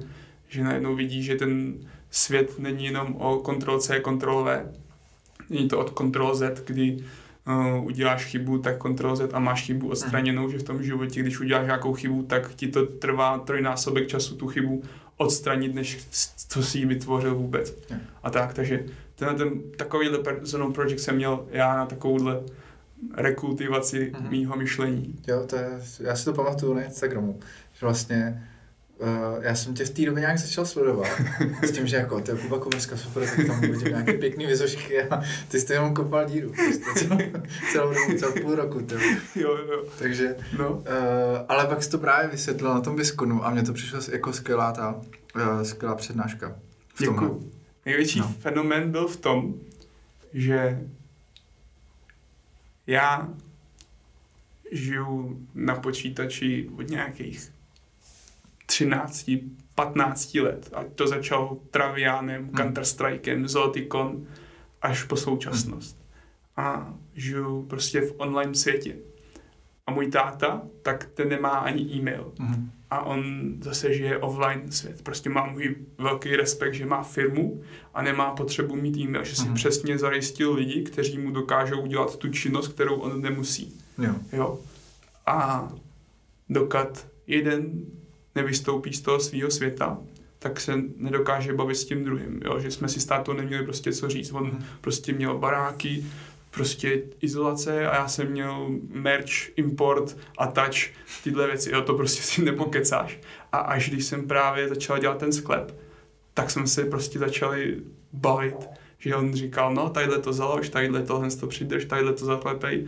A já úplně jsem myslel, nejprv, když jsem do toho projektu sklep skočil, že to udělám celý sám. Mhm. Pak jsem hned zjistil, že to neudělám celý sám. A díky tomu, tomu mentoringu od táty, tak jsem to dokázal, hrozně jsem se moc naučil. No, takže uh, to bylo hrozně zajímavé pro mě a největší vlastně přínos tohle z toho Personal Projects, že jsem najednou zjistil, že svět může být i něco jiného než jenom prostě 3D a že to přinese spoustu nových věcí. Mhm. Že celkově já jsem takový introvertní člověk a s lidma mám těžkou komunikaci, že Mhm. se bavím dost na jádro Mhm. a jsem otevřený a spousta lidí se toho lekne, Mhm. tak tím, tím, že jsem, jak jsem prostě zrychlený z toho počítače, že prostě moje uvažování jede prostě na jednu frekvenci a tak jdu rovnou k té věci a nejdu k tomu obloukem, než se k tomu dostaneme přes nějakých pět témat, témat zahřívajících. A to prostě nedělá o dobrotu a tím tím zpomalením jsem si začal uvědomovat, že prostě já musím zpomalit, aby to mm-hmm. někam vedlo a má to svoje vlastně ovoce. Mm-hmm. Aspoň si myslím, že se cítím šťastnější mnohem, jo. zpomalený. to je super, to jakože to, jak jsi říkal o tom tátovi, že vlastně každý jedete na jiným úplně jako způsobu komunikace a propojil vás tady ten projekt, to je fajn, to, je, to se mi líbí. Je to hustý, ono, já jsem si vždycky, a cítím to v Praze, že když jdeš na pivo, tak se řeší prostě věci bytí a kam společnost směřuje, jo, a tyhle ty filozofické otázky, které ani nejsou filozofické, jak Ondra Valach vysvětloval, no, no. že hipster, že mluví nějak, tak neznamená, že je filozof.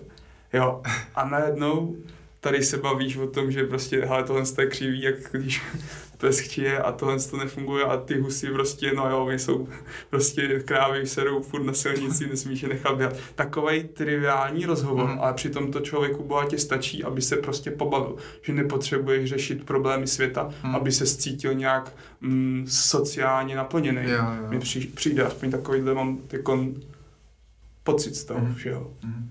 Že spíš, spíš mě to už vysiluje, když člověk se snaží vymyslet to, jak udělat, aby jsme se tady měli líp hned teď u piva. Yeah. No, že jsou to jenom prostě tlachy, které vysilují. Hmm. Um, ty jsi pořádal, nebo ještě pořádáš, takovou konferenci. Merch. Merch. Uh, já jsem byl na tom prvním ročníku, ten byl loni, že jo? Mm. Vlastně jakoby loni... Jo, ano. Uh, jak to je? Listopadu. Ne. Listop... Ne, ne, ne. Ne, ne, počkej. To bylo... To bylo ještě před prázdninou. Jo, v květnu. Jo. V květnu. Tak já jsem tam byl, uh, byl jsem teda bohužel jenom na prvních dvou, myslím, těch uh, přednáškách, to byla tvoje a Adamová. Mm-hmm. A pak jsem už musel někam běžet, uh, ale to, přišlo mi to hrozně super, úplně mě to nadchlo a vlastně to byl pro mě moment, já jsem v té době právě řešil, co se sebou. Jo, že jsem jako přestal dělat pro někoho a teď jsem si řekl, no, tak budu dělat pro sebe, jako sám na sebe, ale co budu dělat? Teď jsem měl různé možnosti a ty jsi tam právě měl tu svou řeč a působil si úplně vyladěně a tak jako motivačně, jo? Že, že vlastně si říkal, já jsem si z toho odnes, hele, dělejte Archvis, protože Archvis je super, děláte trošku architekturu, děláte pěkné obrázky, je to hned hotový, nemusíte čekat 10 let, než se to postaví a vy děláte si fajn peníze. A, a já jsem si říkal, ty on má pravdu, prostě, jakože já to tady furt v sobě řeším, víš, jako v sobě a co ostatní a takovýhle věci, že, si to není jako nějaký podřadný a takovýhle. A ty jsi to tam prostě řekl na plnou hubu, jak to jako je, nebo jak to vnímáš ty. A já jsem si řekl, dítě to pravda. A mě prostě baví dělat jako pěkný obrázky, že jo? Nebo pěkné věci. A pěkné obrázky jsou taky pěkné věci. Takže to pro mě jako bylo zlomový. A teď jsem teda letos nebyl uh, na, na merči, protože úplně jsem to prošvih. A to se, to se tě právě chci jako zeptat, že ke mně se to doneslo až ten týden, co to bylo, nějak dva dny předtím, že jsem nikdy jako nezachytil žádný promo, jestli jako jsi to nějak úplně nechal být, nebo v jaký té fázi ten projekt? Hm, dík za to, že to mělo takovouhle message. To jsem si, to si hrozně vážím, že tak, jak jsem to cítil, jak jsem to podával, mm-hmm. že to taky někdo pochopil. To je super feedback. Jo, jako fakt jsem, úplně mě štvalo, že, uh, že odcházím, protože pak tam byl Jakubček, že jo, a kdo tam ještě byl další? Matuš. Uh, ma, a jo, Matuš Věrka, a Věrka. No, no, no. Tak uh, ty jsi mě jako namotivoval, pak tam byl Adam, ten mi přišel, že dělá stand-up comedy prostě, to bylo jako Adam zábavný. A pak to, a pak uh, jsem už musel jít domů, ale měl jsem z toho strašně dobrý pocit, byl jsem tak jako, jako na, nabitý, no, takže. To jsem rád, to, to mm, ještě vedle tohle toho, tak několik dalších lidí mi přesně tohle to psalo, že jsem jim otevřel oči uh-huh. a pro mě to bylo najednou hrozně velká zodpovědnost, že si musím asi dávat pozor na hubu, co no. řeknu, abych nikoho neposlal někam. A pak se stane, že třeba jsem právě vyhořel a najednou to je úplně protichůdný, jak mm-hmm. říkal, tam si, si vypadá hrozně vyrovnaný, tak uh, tak to vůbec neber, že no, to jsou mm, prostě jedeš takhle, prostě no, situace přicházejí, ale to jádro toho, že dělej to, co tě baví, protože jedině tak můžeš být spokojený, tak to je to hlavní hmm. moje moto, že co ti bere energii, tak to tě vysaje. Jo, to já to tak beru. Jako vyhřet může každý i na tom, co ho baví. Jako, jo, to je jenom o tom, jak si to jako urovnáš v sobě. Já si myslím, že jako já jsem si nějakým vyhořením taky prošel ještě na škole a od té doby se tomu chráním jako čert kříži, takže uh, to se nebojím, ale zpátky k té otázce. Zpátky k té otázce, no. Uh, první merch byl super. to jsem úplně naroval uh, reklamou, jakože neplacenou. Mm-hmm. Jenom prostě jsem o tom mluvil a mm-hmm. spoustoval. Připravil jsem to hezky. Přišlo asi 150 lidí, nebo 135, 135. Mm-hmm. A já jsem byl z toho úplně nadšený a řekl jsem si, už není potřeba nějak to jo. postovat ven, že stačí dát o tom vědět prostě nějakou dobu dopředu, což byl měsíc, jsme to začali prezentovat, ale jenom ve škole, protože tam se tehdy nabalo spousta i lidí zvenka, ale to jsme dělali koncept víc pro studenty, Aha. kdy byla taková myšlenka, že paní Matějovská cítila, že ta výuka počítačů, počítačové grafiky na škole stagnuje a tak chtěla no, studentům ukázat, co je za možnosti softwaru k vyučování na škole, udělat dotazník, zeptat se, v čem makají, co jim se jim líbí na výuce, co se jim nelíbí na, na výuce, co by chtěli se naučit nového. A podle toho by jim zařídili pravděpodobně dokonce i bezplatně workshopy na Coronu, na 3D Max, na Blender, mm. na Lumion, co se tam prezentoval. Tak z toho důvodu jsme to takhle uh, tolik ne, neprezentovali ven, yeah. ale svezlo se to tak, že nakonec přišlo jenom 35 lidí, protože se to nějakým způsobem nedozvěděli ani ty lidi vevnitř. Já jsem mhm. prostě si myslel, že už to mělo úspěch, tak už to stačí říct, hele, bude zase ta akce a lidi si najdou čas, protože věděli, že to bylo dobrý mm. i mhm. tehdy. A na tomto už jsem poučený, že takhle to nefunguje, mm. prostě lidem to musíš chlit dál a dál. No a k té dvojce s těma workshopama jsme tam prezentovali 3D Max Coronu, Blender, Lumion a udělali jsme i dotazník právě bylo tam 35 lidí, 35 lidí se tam vyjadřilo v dotazníku, já jsem potom žádal na spáčko, aby to rozeslali, rozeslali na celou školu, což se nestalo. Mm. Absolutně nulový zájem o něco, co můžeš mít zadarmo, mm. celkově i ta akce, jo? že prostě no. ten pro mě fenomén, že se mi podařilo jedničku udělat absolutně free. Nikdo tam neměl z toho žádný profit. Naopak, mm. lidi prostě přednášející si tam platili cesty své, všechno. Mm a prostě přineseš takovouhle věc úplně zadarmo, ještě jim v té dvojici nabídneš, že se můžou něco zadarmo přiučit ve jejich čase a všichni se na to úplně vysrali. Takže příští rok nebude. Nebo bude, ale asi jinde. Aha. Protože tohle mi prostě nedává smysl, to je házet perly sviním. Mm-hmm. S prominutím ty, komu se to nedostalo, tato informace, že by si mohl udělat jakýkoliv workshop, uh, nadávejte na spáčko, že nefunguje tak, jak by mělo ve vaší škole. Mm-hmm. Není to moje chyba. A je tam nějaká snaha teda od uh, jako uh, vyučujících, aby se ta výuka zlepšila?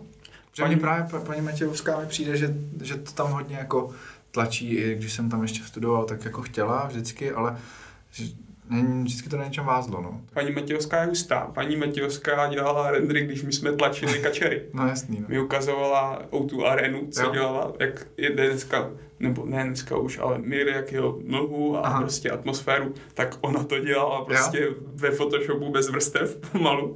jo, že ona je ten osvícený umělec, který se snaží to knowledge taky šerovat uh-huh. a má zájem na to, aby to rostlo ty informace, které se studentům dostanou, což je hrozně super na její pozici, ale naráží to tam, co mi povídala, na, nebo jak mi to popisovala, tak to naráží na ten fakt, že tam je nějaký budget hodin mm-hmm. a i peněz na tu výuku a není to, že se to vyhradí, co jsem pochopil, pouze pro CAT, ale že se to rozmělňuje do všech předmětů. Mm-hmm. A spousta lidí z pozemáků nebo ze statiky řekne, hej, my potřebujeme víc času, proč by to měly mít počítače, když ty jsou prostě méně cený mm-hmm. a tím pádem to tam pokulhává, že to stagnuje ta výuka tam a ona se prostě, ona má tu energii a zájem na to, aby to rostlo. Hmm. Ale není to na učiteli, je to na studentech. A tam ta studentská organizace prostě, aby to před, přeložila dál na studenty, tak tam to prostě ztroskotalo. Mhm. Takže kdo by chtěl, tak jděte za paní Matějovskou a prosaďte si to. Prostě paní Matějovská je tomu otevřená, všichni studenti na fakultě architektury ČVUT v Praze, dojděte si za paní Matějovskou a určitě něco vymyslíte, abyste se posunuli v tom, co vás zajímá. Mhm. Máte to tam připraven, jenom si o to říct, nic víc. Ona sama říkala, já nevěřím, že ty studenti přijdou. Bohužel se to stalo. Tak nás oba dva vyveďte z omylu a ukažte, že prostě vám to není lhostejný, co se učíte. Musíte si prostě proto bojovat sami. Prostě nejste děti, aby vám to všichni naservírovali na talíř. Teď jsme se trošku dostali k tomu vzdělávání. Myslíš si, že ten obor vlastně, nebo ta profese, co děláme, tak jestli si zaslouží, nebo jestli se to tak vyvine, aby fungovala i jako na škole, jako, jako samostatný obor, že by se právě třeba na fakultě architektury, anebo já nevím, třeba na archipu si to dokážu taky docela představit tím, že, tím, že je soukromý, a že se tam oddělila prostě odnož jako archvis, jako obor třeba jenom bakalářský, anebo, Hmm. nebo jenom nějaký modul prostě zaměření právě na tu počítačovou grafiku. Já si myslím, že by to třeba pomohlo i tomu etablování toho oboru jako takového, že, že vlastně jo, jako archvis je prostě je to plnohodnotný, Hmm. plnohodnotná profese, protože co si budeme povídat, architekti už se bez toho dneska jako neobejdou. Ten trend je takový, že klienti a, a, a běžná veřejnost prostě potřebuje ten fotorealistický obrázek, protože už jako neumějí neumějí číst nějaký koláže, nebo, tak, nebo nechtějí, spíš nechtějí, tím jak vlastně ta vizuální jako doba je taková, jaká je, tak, Je tak daleko. je tak daleko, tak oni už nechtějí a neumějí.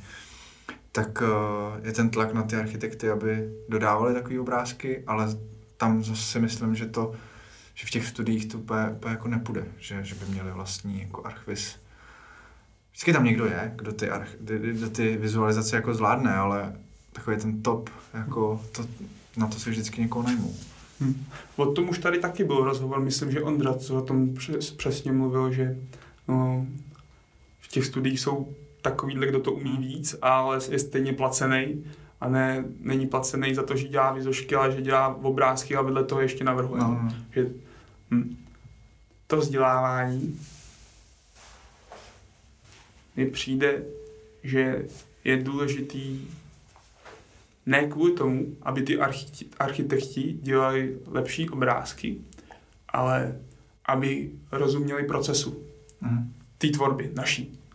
Že se stýkám dnes a denně s tím, že ty lidi si myslí, že jsme nějaký čarodějové, který mávne nakonec hůlkou a má obrázek hotový. Nechápe, že to je spousta hodin práce, co prostě ten člověk nikdy neví a nechápe, s čím si tam hrajeme, že prostě tam lítáš kolem knížek a usazuješ si to na poličku, aby ti přesně dosedla, jo, že si posouváš do kompozice. Tohle to všechno zabere čas a ty lidi tomu nerozumí a tím pádem to nedokážou ani ohodnotit. Tohle to mi přijde základ přínosu a důležitosti, aby se ten archvis vyučoval, Mhm. aby dokázali se lépe naladit s tím 3D umělcem. Mhm. Protože 3D umělec je stále ten, který se snaží pochopit toho architekta a převést to do své podoby a aby ta podoba se líbila jemu, což je hrozně složitý. A když ten architekt bude vědět, jak to popsat, ne, že řekne, no udělejte to takový víc veselý,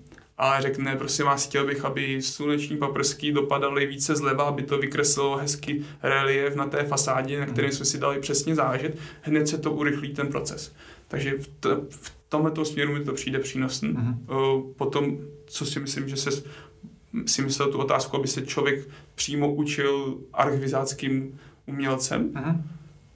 Klidně tak. No, Hmm. Vlastně, že jako v dnešní době titul není důležitý, ale takový to jako, že vyloženě asi už tomu musí předcházet nějaká dřívější, jako uh, dřívější vzdělání, že já nevím, třeba už průprava na základní škole, jo? dneska už jako si myslím, že programování je skoro základ uh, pro děti, který se dneska narodějí, aby Mhm. ho uměli, aby byli schopní za 20, 25 let jako tak nějak fungovat a chápat, jako, co se okolo nich bude dít. To už preučit jako v Indii A- děti nějak ve školce programovat, No, no, ne? no. A, v, a já jsem slyšel zase, že v Anglii uh, zavádějí právě jako 3D modelování na základkách Hm. jako takový, že, že vlastně díky tomu ty děti budou porozumět i tomu 3D prostoru a tak, Mhm. takže možná tomu jako by mělo předcházet tohle a i ty děti budou vědět třeba, že něco takového vůbec může existovat. Třeba jako já, když jsem byl na základce, tak jsem vůbec nevěděl, že něco takového, možná to v té době ani ještě nebylo, že něco takového může být, že vlastně pamatuju si, jak jsem koukal na, když se budeme všeobecně bavit o 3D, když jsem se koukal na uh, film o filmu o hvězdných válkách, kde byly ještě praktické efekty, jo? všechno Hmm. se dělalo jako miniatury a tak dále, tak to mě fascinovalo a fascinoval mě prostě koncept design a tak uh, jako do filmu. A říkal jsem, že to je hustý, ale jako vůbec nevím, jak bych se dostal k tomu, abych to dělal.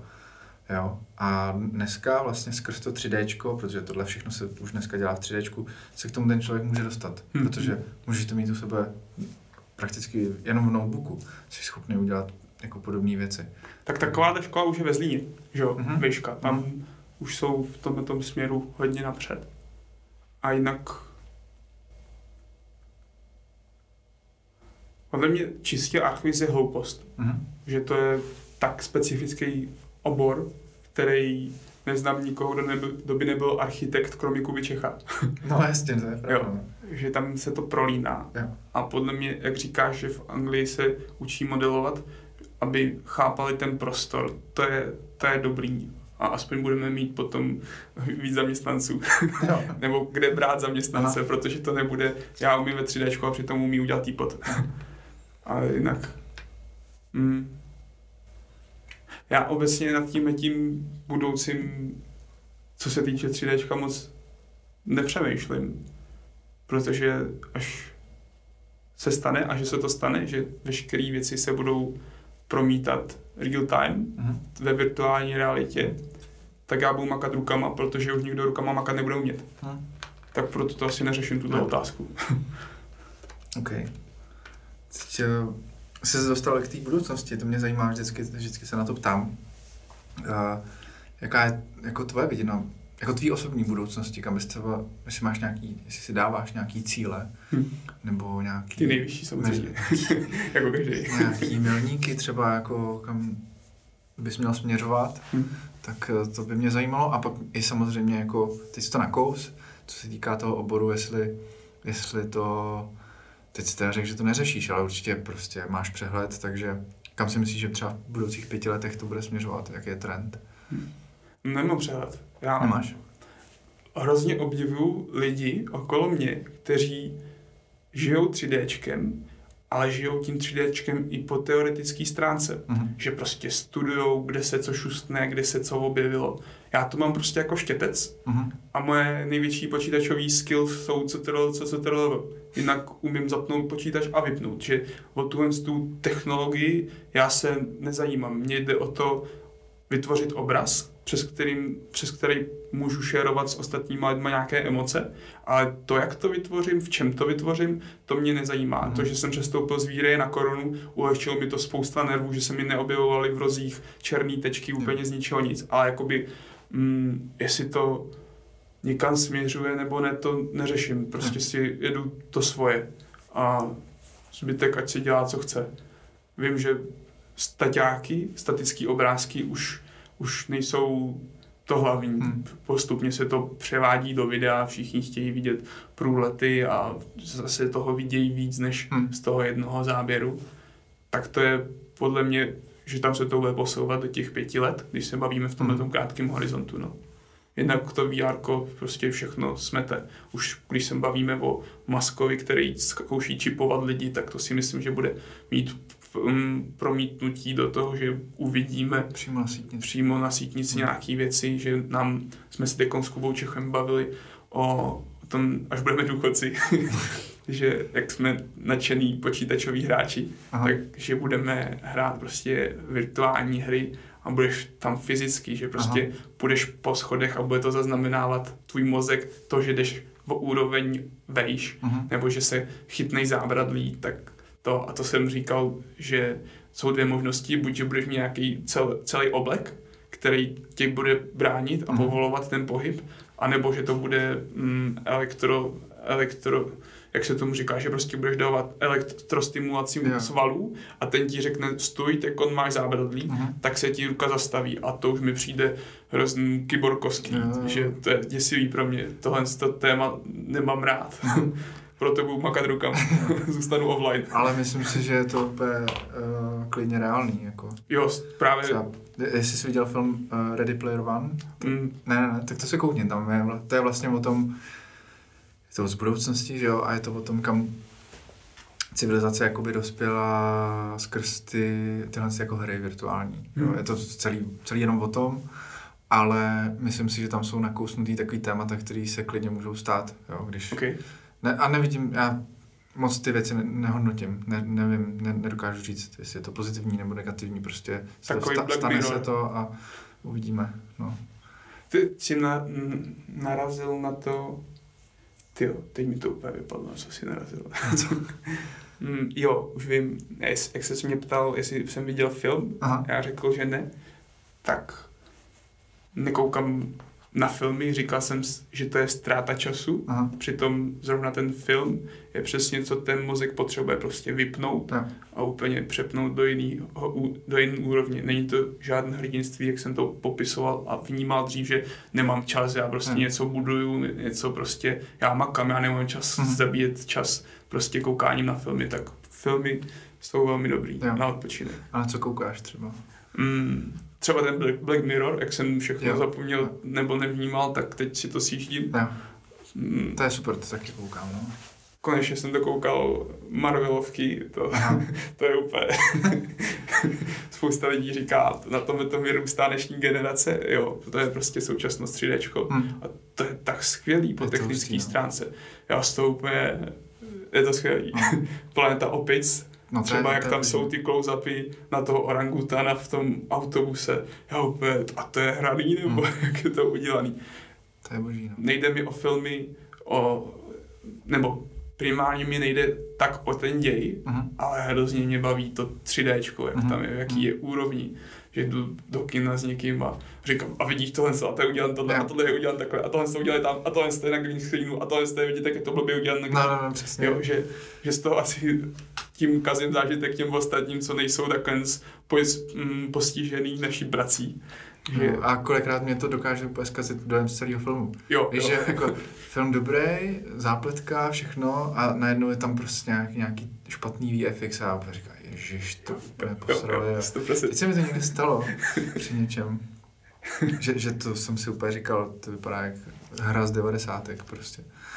No a, a máš, máš ty nějaký teda hry, nějaký dobrý typy? Ne. Nehra, nehraješ hry? Nehraju. Nehraješ. Já myslím právě, že jsi to tak říkal, že, že když jsi eh, s tím Kubou Čechem, že jste se o tom bavili. Jo, to byl jen takový Jenom jako- rozhovor, že přijde takováhle budoucnost. Jo. Že buď se budu rejpat někde v zahrádce, nebo Jo. budeme hrát online hry.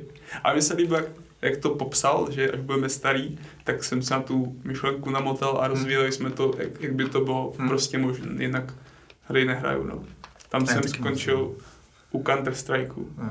Ještě to byl Travian, tam to bylo, to bylo hustý, tam se objevily moje podnikatelské ambice, že jsme hráli na speedu, Aha, jestli víš, o co jde, jako, v Travianu. ne, ty To- to, to Tam prostě jste stavili vesničky a posíláš prostě útočníky, kteří jdou třeba 20 hodin tam, vyloupí vesnici a jdou zase 20 hodin zpátky a máš potom speed a to běží třikrát rychleji. Aha, A je i třikrát kratší doba toho trvání jednoho věku mhm.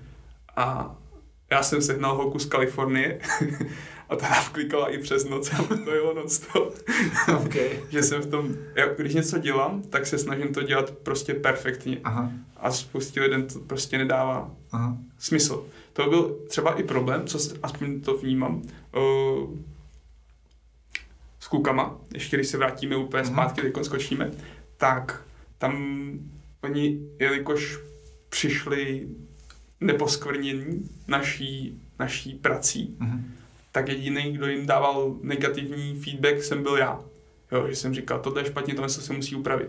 ten feedback byl 70% ze mě, z mých zkušeností, protože ty chyby už mi říkal můj klient. Mhm. A jelikož ten obrázek jsem už nedělal já, ale oni, tak by byla hloupost, aby oni vytvářeli stejné chyby a klient ty chyby znova opakoval, co říkal mě. Mhm. Tím pádem já jsem zastupoval toho klienta a oni prostě mi přijde, že žili v tom, že já mám nějaký, nějakou, nevím, že si na nich mastím ego, že prostě buzeru prostě za kraviny, ale ty kraviny byly čistě ze zkušeností, že vím, že tohle takhle se má být, protože už jsme to jednou probírali. Mhm. Že to je hrozně dobrý taký feedback, co jsem pochopil i z té druhé strany toho manažování lidí a versus toho, když jsem seděl u horáka, kdy mi říkal tohle z toho uprav a tohle z toho uprav a já jsem nechápal proč. Mhm. Jo, že něco ti vychází, jako když ty to řídíš, ten projekt, tak něco vychází z tvojí zkušenosti a díky tomu šetříš čas tvýho klienta, aby ti neříkal prostě banality. Jo. A ty lidi, který zaměstnáváš, si tohle to musí uvědomovat, že prostě budou, buď budou respektovat to, že máš víc knowledge, anebo ty chyby nebudou dělat. Jinak to Mhm. podle mě nemůže fungovat. No. Ještě mě teda napadlo vlastně, když se k tomu vrátil, eh, že jsi říkal, jsi to, jsi to tak řekl právě, že jako, hele, te, teďka budeme dělat biznis, tak jestli uh, ten biznis pro tebe je nějakým způsobem uh, ta věc, uh, jako říkáš, jsi spíš ten umělec, chceš radši dělat ty obrázky a, a tady tohle to řízení, anebo management, uh, pak způsobí to, že vyhoříš, ale To neříkám, Ne. jenom mně se to stalo. Jo, že si to stalo, dobře.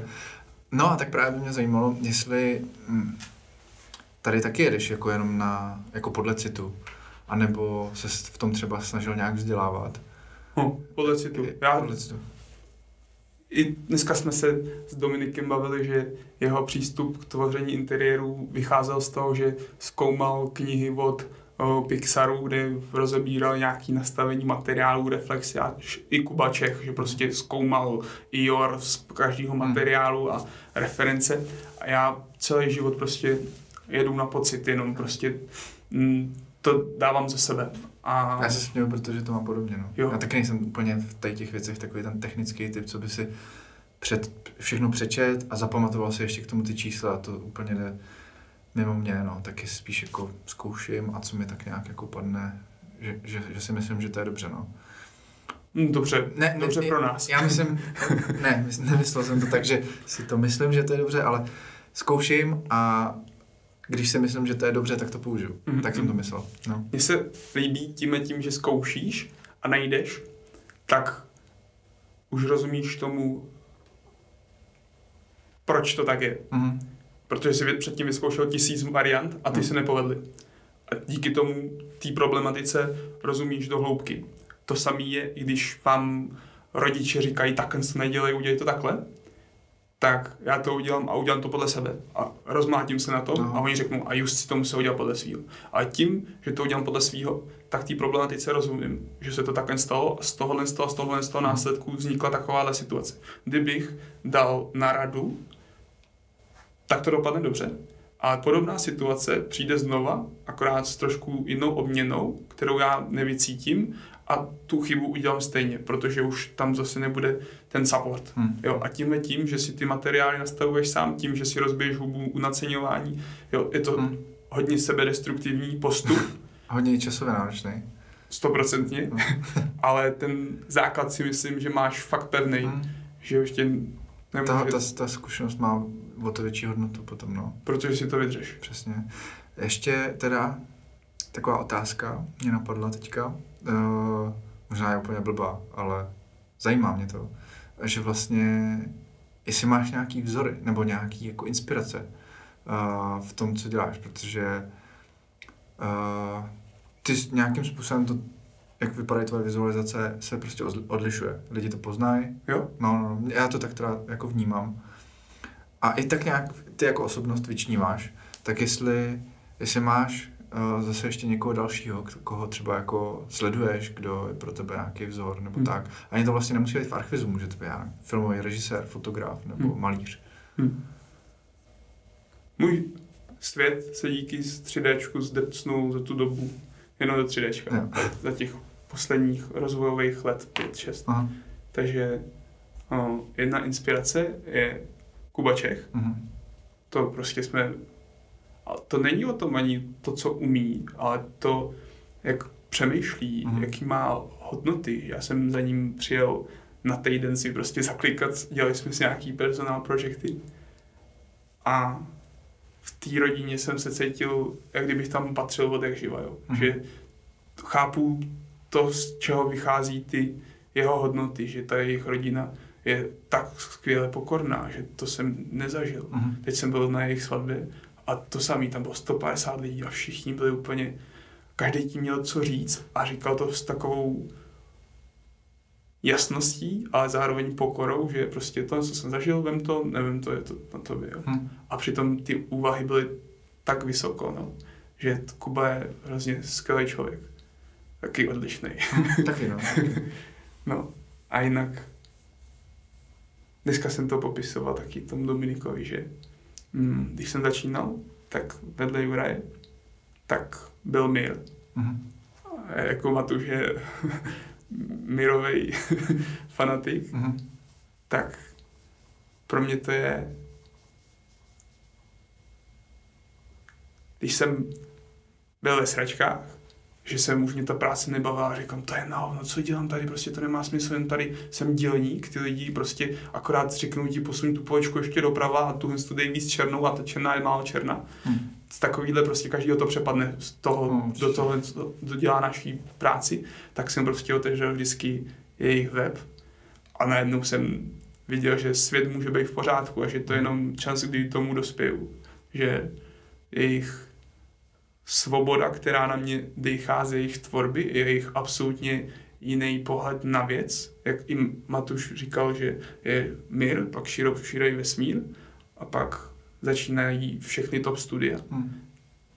tak dneska, když přijde třeba před dvěma lety, je, je to velký, vidět velký rozdíl, protože od Smiru teď on od, odlišilo třeba čtyři lidi a ty založili svoje studia, Plomb, pak je tam Kamir jo. a, a ty studia se hrozně přiblížily kvalitou toho Miru, ale furt mi přijde, aspoň já to tak cítím z té tvorby, že, že to je nějaký přibližování se něčemu, co ten mir žije. Jo, že mě se, autentický. Jo, hmm. mně se líbí to, jak přesně ta autenticita, že to není nějak konstruovan, teď prostě spousta těch z těch studií uh, jede flow, kterou jede Mir. Hmm. Teď začínám 16. září v Proluk v Holandsku a i tam jedou tu workflow Miru. Že to hmm. není nic nového. Že hmm. ten Mir, jak to vybudoval, jak má ty pevné základy z toho, jak si spoustakrát rozbil hubu, tak je to hrozně autentický. To se mi líbí na jejich tvorbě, že ty mm. obrazy prostě dechají. Stejně jako dechají obrazy od Kuby Čecha. Mm. Že on si taky na to přišel spoustou studií a podobnou věcmi. No. no, tak Mir a Kuba. Jo. Super. No a ten Kuba vlastně, když eh, jsem ho měl tady jako na rozhovoru, tak eh, vyloženě apeloval na všechny, aby byli autentický právě, že, že to chybí vlastně hm. dneska v tom, v tom archivizu, že všichni se mají nějaký ty etalony, hlavně, hlavně teda ten mír a snaží se tomu přiblížit a pak se z toho vlastně ztrácí ta autenticita toho konkrétního člověka hmm. a přitom každý má co jako dát, že jo, jenom to v sobě musí objevit. No. Mně ještě přijde, když se bavíme o té autenticitě, což je asi trošku už nový téma otevírám, ale přijde mi, že těch studií za tím široširým vesmírem, který odděluje mhm. mír a ty studia, tak se tak vznikl rukopis, který jedou všichni. Uh-huh. Ať se podíváš na Brick, uh-huh. ať se podíváš na ten plomb, a jo, třeba Vionix ten hodně vybočuje a i tím, že dělá pro mě, nelíbí se mi ty obrázky, že to nemá s tím, co já věřím, v co já věřím, že to má prostě, jak to má vypadat, tak nemá to nic společného a mají, jsou autentický. A ten zbytek tak udělal takový hodně, hodně uh, mlhy v pozadí do tepla nebo naopak do modra, že se prostě tlučou furt tři podobné luky těch mhm. obrázků a vzniknou z toho extrémní manifest, se tomu dá říct?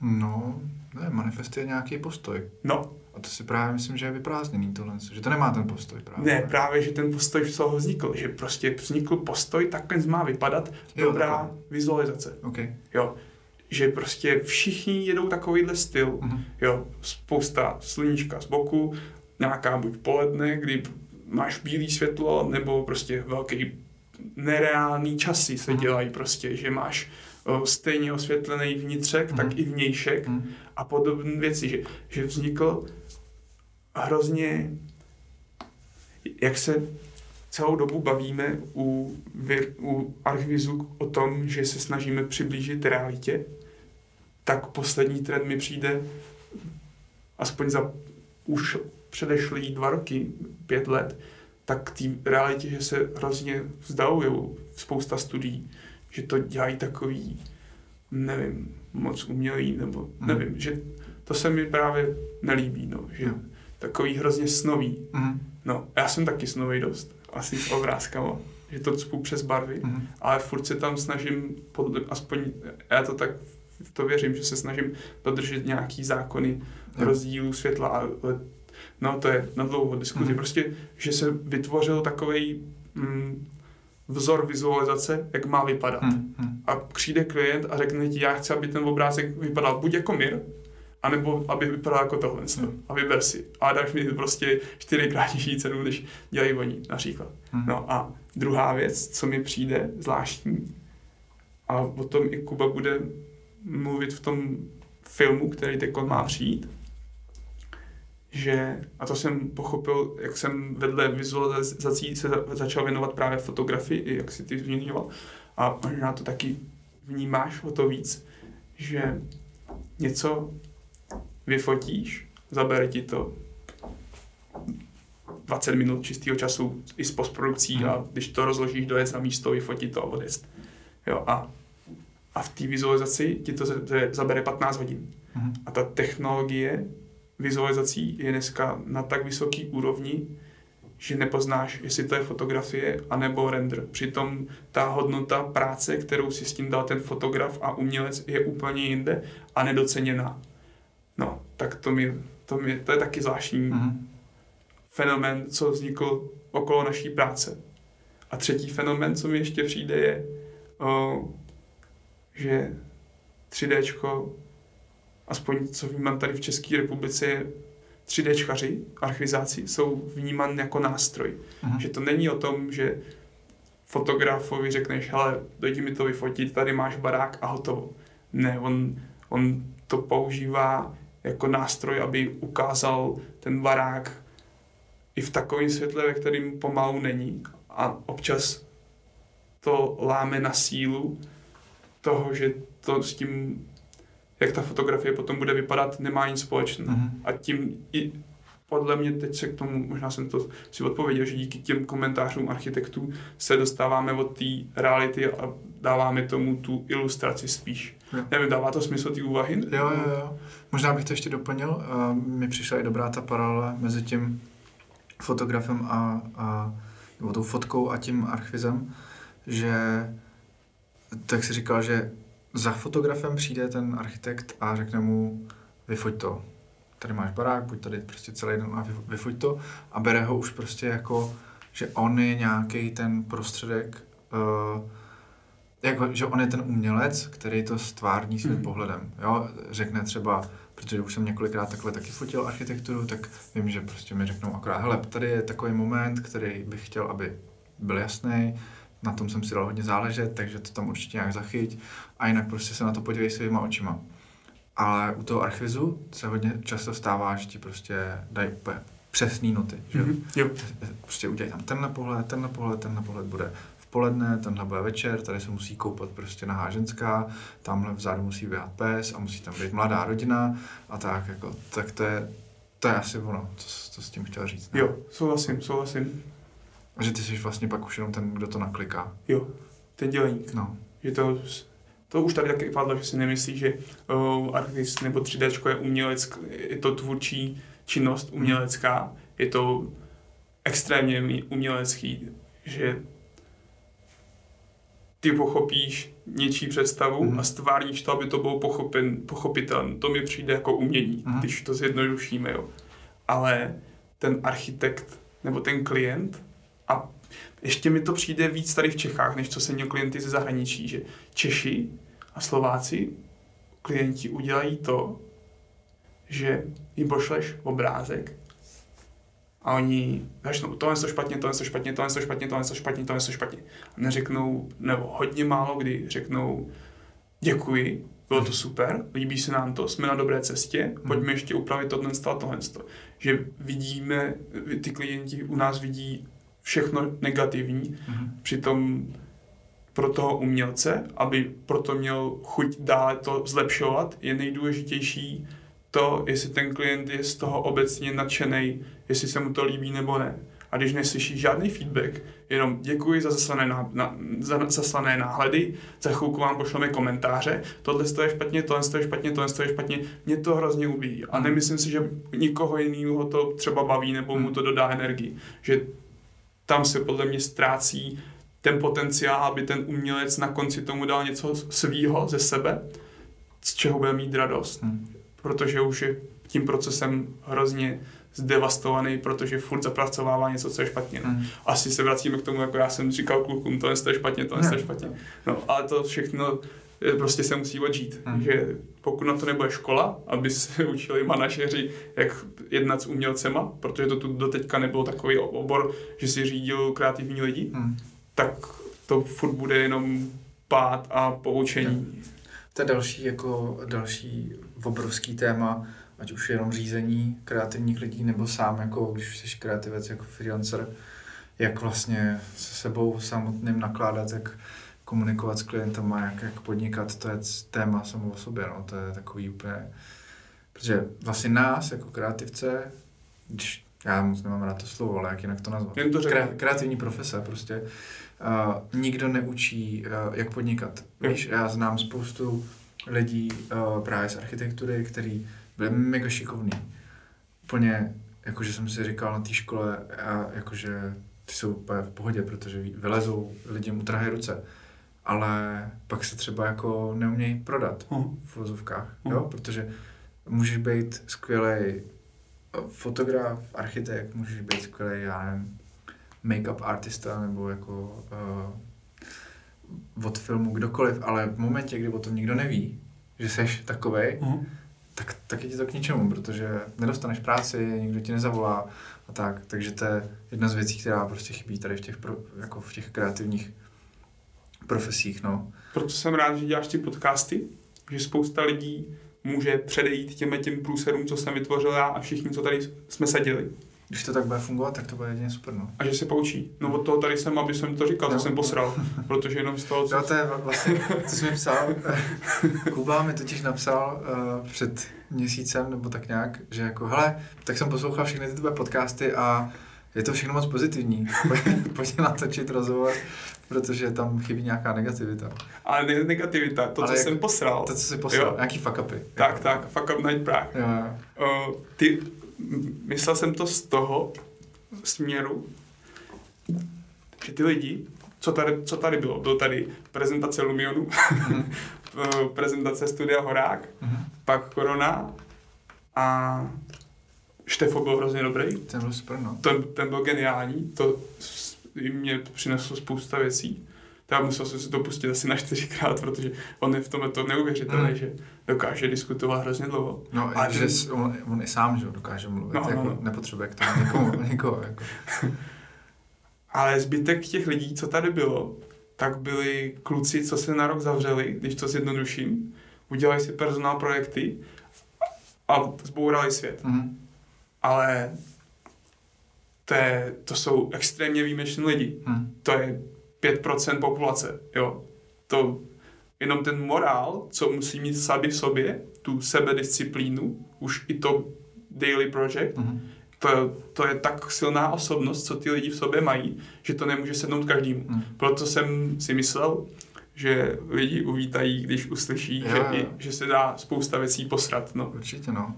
A ještě je, je tam i další aspekt, o kterém mluví málo lidí a je to ve všem, ve všech jako oborech, eh, kde mluví někdo úspěšný, kdo prostě už má za sebou úspěch, tak jako opomíjejí hodně často ty lidi z toho svého pohledu už jako to, že mohli mít jako dost často štěstí jenom. Jako úplně obyčejný štěstí, že byli... To jedu na tom celý život. ve správném, jako ve správný čas, na správném místě, zrovna se někde nachomejtli a tak, ale oni z té své perspektivy už na to koukají, jako že já jsem si to prostě odřel, to, já jsem prostě takový hmm. a tak. Což kolikrát si právě říkám, že je dost uh, jako dobrý zmínit, protože a dost často za to třeba nemusíme moc tolik ani my, jako že, že ten úspěch přišel. To si zase nemyslím. To je... Ale mně se to třeba párkrát už stalo, že, že já mám třeba velký problém schánět klienty. Mně to hmm. jako nejde a ne, uh, neumím se prodávat, tak jak jsem to teďka říkal, jo. Ale pak prostě přijde to, že, že přijde nějaký klient a ani nevím, odkud se vezme. Jo. Že, že ho někdo prostě někde doporučí a je to dobrý klient, bude na dlouho prostě a já si říkám, no tak to bylo to štěstí. Jo, takhle. Jo, hmm. jakože... A, a teď zase na druhou stranu, z jaký situace ten člověk přišel? Jak tě našel? No někdo mu mě řekl třeba. No jasně. A ten člověk, a který mu o tobě řekl, má s tebou jakou zkušenost? Dobrou, jasně. To není to štěstí, jo, to je to, že si pro to štěstí něco udělal. To jo, no.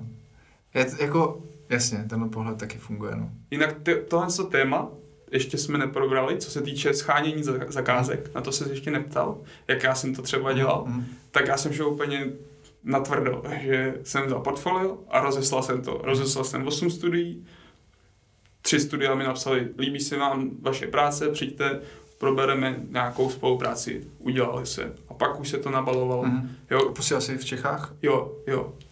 Do, do, já neumím anglicky na té úrovni, abych si porozuměl s tím člověkem a mohl udělat biznis, že mu rozumím, jo. zapracuju připomínky, když jsme spolupracovali do zahraničí, spolupráce proběhla, klient byl spokojený a nějaký to cítění a mhm. to, aby jsme si pokecali, hej, jak se máš, to neumím v angličtině. Proto jsem ale zároveň, to, ale zároveň to potřebuješ k tomu, abys ten biznis mohl dělat. Přesně, jo. aby si pochopil to, co on chce jo. stvárnit. No, hmm. takže to je důvod, proč jsem se pohyboval na českém trhu. Ale tady to bylo prostě zase portfolio. Dobrý den, fakt se mi líbí vaše práce. Myslím si, že vaším stylem, jak práci děláte, tak uh, si budeme rozumět, protože jste stejný perfekcionista jako já. Nebylo to, že jsem odepsal 50 studií, jenom abych měl práci. Hmm. Bylo to, že jsem si vybral pět studií, top studií, protože se mi líbil jejich design. Chtěl jsem dělat prostě věci, co se mně líbí a ne, aby mě to sralo, mm. protože dělá z ošklivého designu nemůže vzniknout hezký obrázek. Mm. S tím žiju a to podle mě je pravda. A tak jsem si, si vybral ty studia, se kterými jsem cítil, že bych mohl si rozumět a většinou to prostě vyšlo. Mm. Takže mm, nějaký ten pocit, že to je blbý mu psát a nebudu se vnucovat, mm. když se nebude vnucovat v dnešní době, tak prostě tě předběhne jiný, kdo se vnucuje a ty nebudeš mít práci. Jo ještě větší problém je ten, že dneska se porovnáváme globálně. Mm-hmm. Že dřív konkurence to bylo jenom lokální, v Praze byly čtyři prostě pekaři, tak prostě budu brát o to nestalo, to nestalo. A dneska prostě to může přijet z Polska. Mm. Tím pádem se je to mnohem těžší se prosadit a o to víc si myslím, že psát a otravovat lidi a prostě líbí se mi fakt vaše práce, pojďme zkusit jednu spolupráci. Nevíde to, nevadí, aspoň budu mít, neví, nevíde druhá spolupráce, nevadí, aspoň z té první spolupráci budu mít hezký obrázky do portfolia a už jenom to, že někomu napíšeš a on ti nenapíše zpátky, tak se mi spoustakrát stalo, že mi napsal úplně někdo jiný a dostal to od těchhle z těch. Uh-huh. Jo, že uh-huh. Čechy jsou malí a všechno se tluče, jak dobrý zprávy, tak i špatné uh-huh. zprávy. Ale i to, že něco děláš a děláš to nějakou kvalitou, který sám věříš, tak ty lidi nemusí být být prostě milion, stačí jich pět, aby si žil tady hmm. a měl ses dobře hmm. s naší prací. Jo, ale prostě o tom mluvte. Ukazujte lidem svoji práci. Spousta lidí, já s tím měl hrozný problém, že s kámošem si pokecat, ale co jsem dneska udělal, jak jsem si tady vyladil ty keříčky, to, to je nedán, ale uh, mluvit o tom, hele, teď děláme tenhle ten projekt, a když to slyší, že to je zajímavý, tak on to řekne nějakému dalšímu kámošovi. Halo, kámoš dělá, on dělá na Vanguardu. A najednou ten jeho kámošův kámoš se ozve, já jsem slyšel, že jste dělal něco na Vanguardu. A už se to zase nabaluje. Yeah. Jo, že to je výhoda Čech, jak je to malý, tak tady se každý s každým zná a jenom, že někde utrousíš slovo, tak se to dostane nevíš kam. Hmm, to je pravda, to je. S tím můžu souhlasit, no. Mně teďka chodí ty zakázky právě tímhle způsobem. No, nikde, no, nikde nic neukazuju, ale spíš jako, že se to někdo někdo byl spokojený, tak to někomu řekl a tak. Samozřejmě to není hned, ale až po nějaký době nějaká setrvačnost tam je.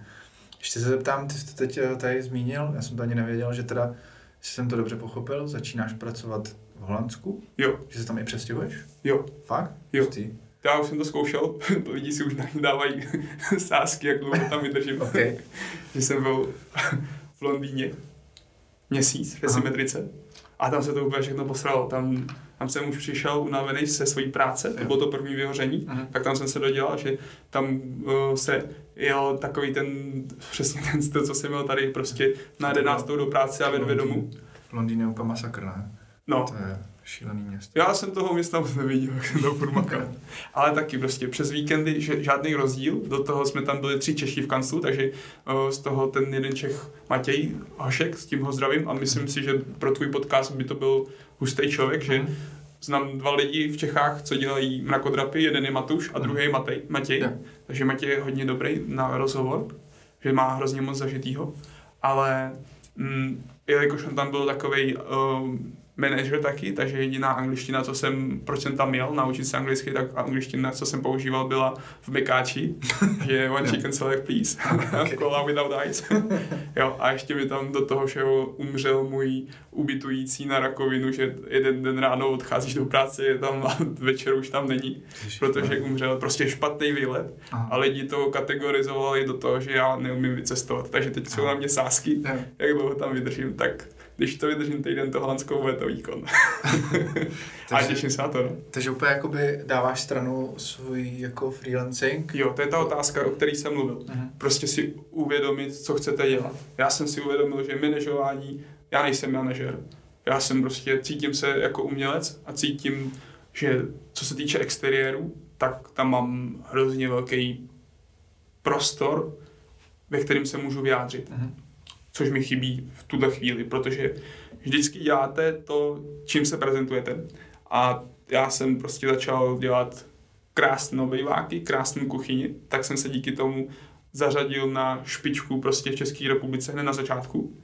A skončil jsem u záchodu koupelen a kuchyní, sice mhm. krásných, sice tam gauč stojí za milion, ale jsou to furt interiéry. Mm. Ne, nezáleží, jestli teď tam dá gauč z IKEA nebo z, prostě od mm, Baxtru. Mm. Jo, ale prostě jsou to furt interiéry a v exteriérech prostě těch se mi moc nedostává.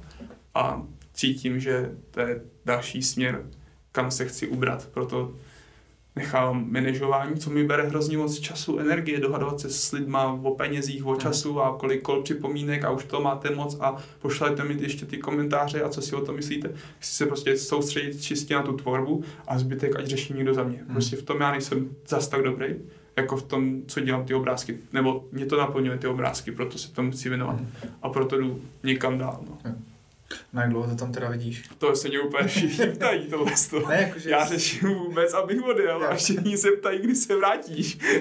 ne, tak spíš jako, jestli, jestli vyloženě už teďka počítá, že jedu tam na rok, ne. abych si to zkusil a pak eh, se zase vrátím a budu dělat tady, anebo jako odjíždíš bez nějaký představy. Já jsem tady všechno tak skryčoval. Aha.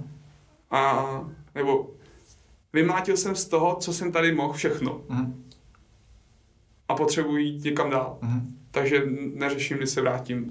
Vím, že se chci naučit anglicky, abych, uh, jak rád mluvím na merči a předávám Aha. prostě motivu lidí, otevírám jim obzory a šance, aby se měli lepší tak ta angličtina mi v tomhle tom chybí, abych mohl mluvit k větším davům. Takže tu angličtinu se chci naučit a dostat příležitost dělat větší scale, ve kterým můžeš dechat. Mm-hmm. Mám rád prostě dělat krajiny ve 3D, že mm-hmm. si dělám skály a jo. jezera a lesy. A tohle je směr, který chci studovat teko, no. Mm-hmm. A uh, to budeš v Amsterdamu? Jo. jo. S tam můžeme potkat, až uh, tam pojedu na Blender konferenci. Yes v listopadu. Domluveno. Nebo, nebo na konci října, to já teď si nechci jistý. To už doufám, budu mít ubytování. To tam bude i Adam vlastně. Jo, jo. OK, Říkal, že... tak spíte u mě. OK, já, já, hele, já už mám vlastně nějaký ubytko. Tak budu spát možná u tebe, protože já ubytko nemám. OK, tak ty jsi střelec. No hele, uh, takhle úplně na závěr, uh, máš nějakou message, kterou bys chtěl lidem sdělit? Ne, něco zásadního. Jako podle mě už si toho řekl, pár, pár takových mouder, ale ještě něco? Uh, Takhle, co by tě napadlo chytrýho Hmm, nakonec?